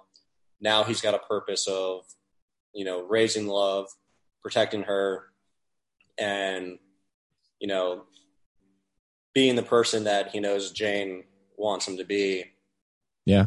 And uh, I think we're not going to see the side of Thor that we've seen since Endgame, where he's questioning himself, he's depressed, all this. He now is back to being Thor in the sense of he's no longer lost. He now has a purpose, and he's going to continue to stand up for what's right while taking care of love and seeing where that takes him as a father and still continuing to be a hero. Totally. I can agree more. I I love that like kind of full circle thing that we get at the end of this mm-hmm. where like and we also see them going out to like help you know those villagers and yeah. fight off and like it's cool to, to think of them like just going around the galaxy being like cosmic superheroes of you know like you know universal superheroes um like captain marvel kind of and like you know protecting whoever needs to be protected and because you know the scope of the mcu is just so big um, and another thing, Kev, you mentioned like his relationship with the Avengers. Something I meant to mention earlier was like that's another thing that he lost. Like this, I know they all had like they were all like crap talking each other all the time, and like you know they weren't like a big happy family, but like that was like kind of a family that he had that he no longer has because Cap's gone and Iron Man died, and like you know so many other of the teammates are not there anymore. So that's just another form of loss that he's had since this new chapter in his life, which started in Thor one. So mm. I don't know, a lot of lots to pull out of this movie. Um, but any any last thoughts about the movie before we talk about where it stands in Phase Four for for everybody? Again, I s- smiled throughout the entire movie. I'm mm-hmm. listening to the soundtrack when I go to the gym. Uh, yeah. It, I think between this and Ragnarok, I still really like Ragnarok. Um, probably is the best Thor movie just because it was a fresh take on uh, the previous Thor movies, and we kind of knew what to expect in this one. It's going to be kind of like Ragnarok, but I have no complaints really with this movie, other than it's twenty dollars to go to a movie at a movie theater. so I, am yeah. excited for what it's July seventeenth, halfway through next month when it drops on Disney Plus. Yes. I will definitely be watching it as soon as it drops. Yeah, I'm I'm excited about that too. I'm definitely going to be rewatching it a lot. um, Colin, any last, any last thoughts? Yeah, no, I I really really liked it. I I I think this is just an awesome, fun time movie. Um, uh, also, the um, uh, Valhalla post credit scene. I love how that that oh yeah that sets up um, open ended quarterback. Yeah, I I immediately saw. Um, I can picture when when Thor comes to his end he'll be welcome there. He'll get to see, you know, he'll get to see everybody that he's lost. And there's oh. definitely, there's definitely got to be a moment where, you know, he's saying hi to Odin, to his, to his, to his mother, to Jane, to Heimdall, everyone like that. And then it's going to pan up and you're going to see Loki's smirking ass. He you need to stop. I'm going to cry. It's, it's definitely, it's got to happen. I hope they do it, but I'm glad they set up that, Ooh. you know, Valhalla is you know, is it is obviously a place. So inevitably wow. it gives us it sort of gives it sort of gave the audience a little bit of that closure where it's like, you know, even though he did lose all these people, someday, you know, obviously not soon. We don't want him dying soon, but someday he will be reunited with all those people. So, so like, like I I really liked the fact that they included that because they could have easily just left it at the Hercules and just been like, yeah, you know, uh, Jane's out there somewhere. She she disintegrated into that gold dust, so you know she's probably there. But for us, that for them to actually show us how it was great. Wow, yeah, that got me emotional. That was good. Mm-hmm. Um, well, yeah, I I'm excited to see where they do what they do with uh with Valhalla as well. Um, but my last thoughts, like I loved watching this movie.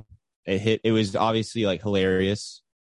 Um, I loved seeing like Taika Taika Waititi's uh like freedom that he got with it. You Mhm. know, he definitely got a little bit more with this movie than Ragnarok, and Ragnarok was still very much a Taika movie. Um, but yeah, I mean, like all the characters hit so well. Korg was hilarious. Gorr was terrifying. Thor's character progression just continued, and like I said before, Natalie Portman really stole the show for me.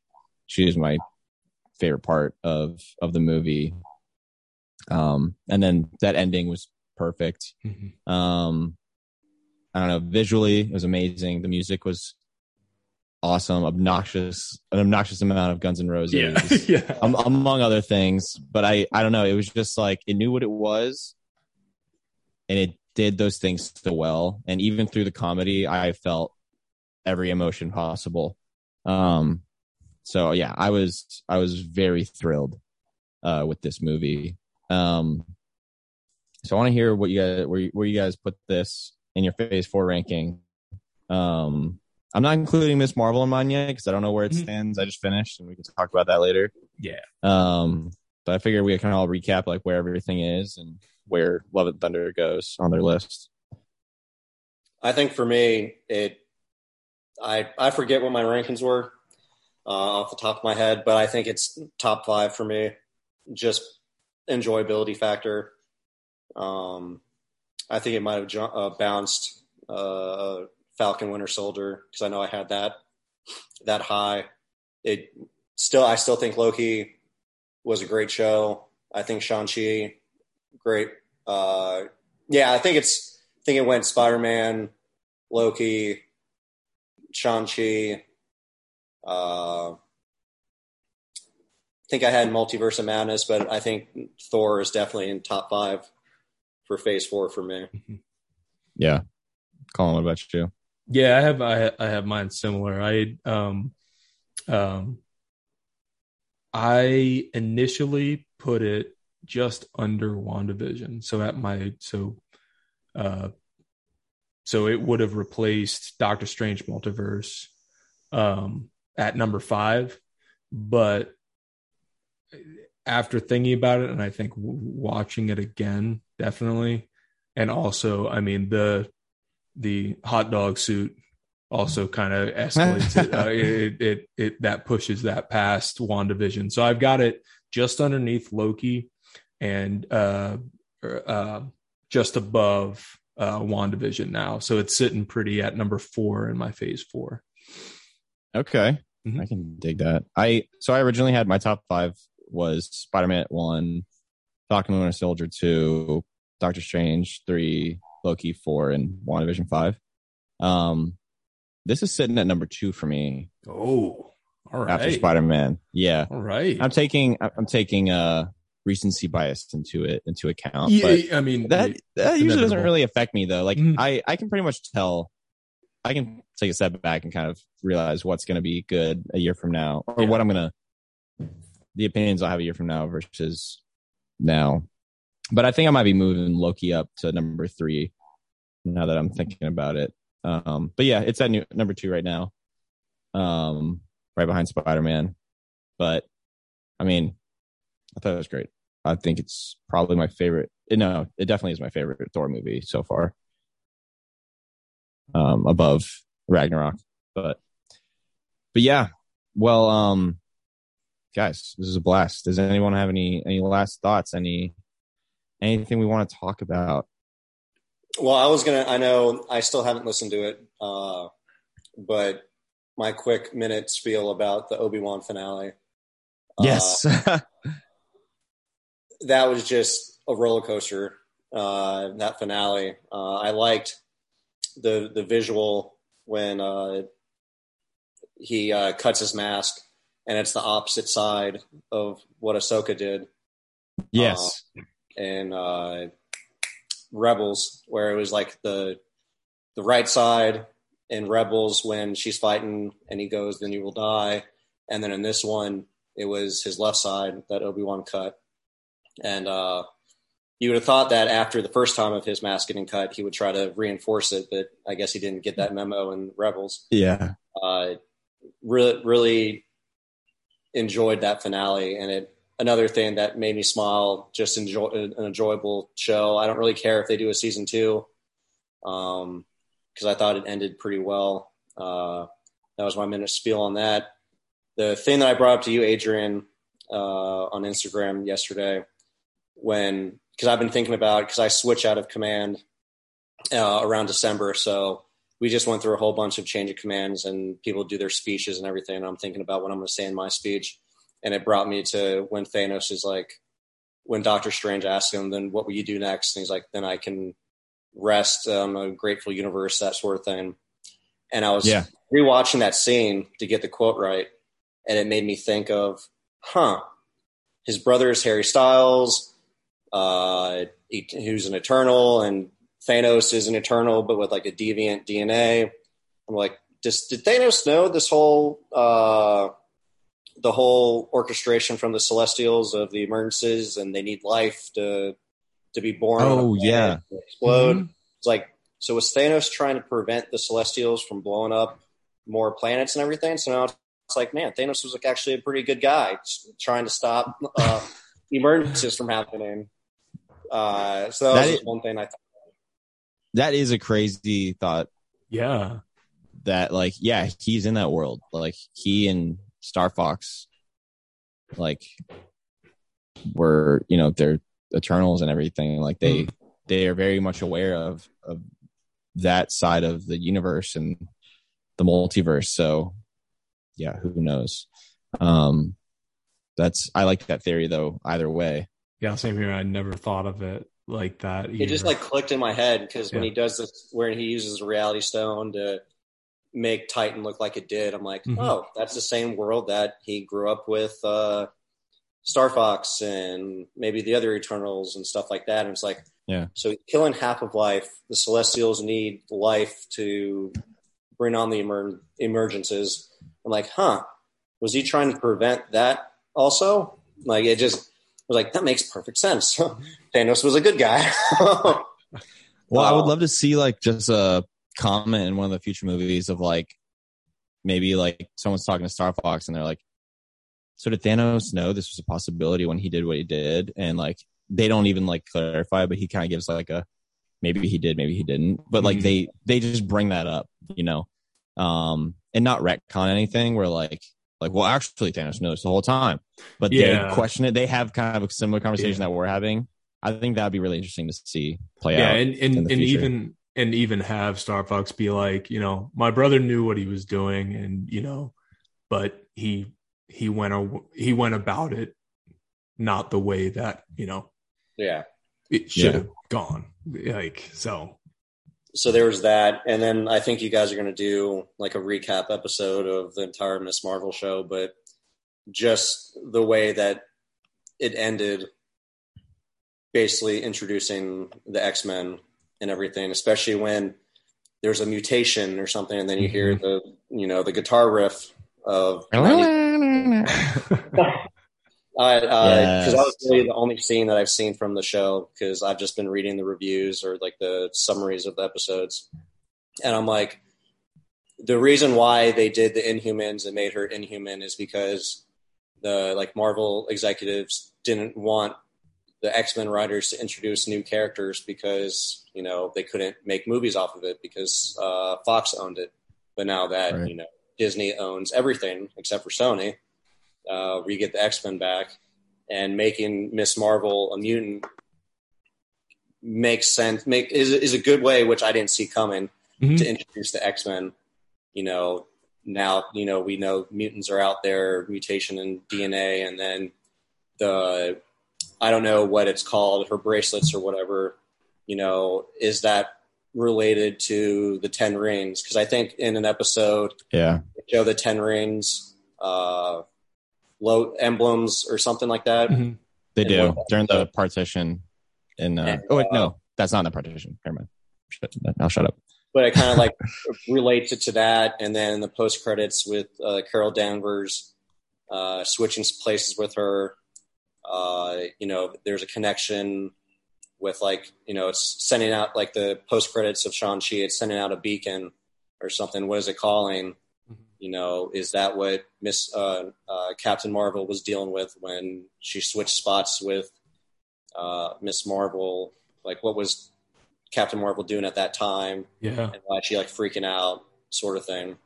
So Right. it's it's opening up for the, the the Marvels movie, and I saw somebody go down a rabbit hole of, oh, it could be introducing, um, what was it, Annihilus? Was that what he's the guy said? But introducing another character that Fox owned, but now that we got, uh, or that Marvel got back, uh, We maybe maybe they're going to We like the, the negative zone or whatever could happen in the Marvels. Uh, I thought Miss Marvel did more than I thought it was going to do, as far as you know.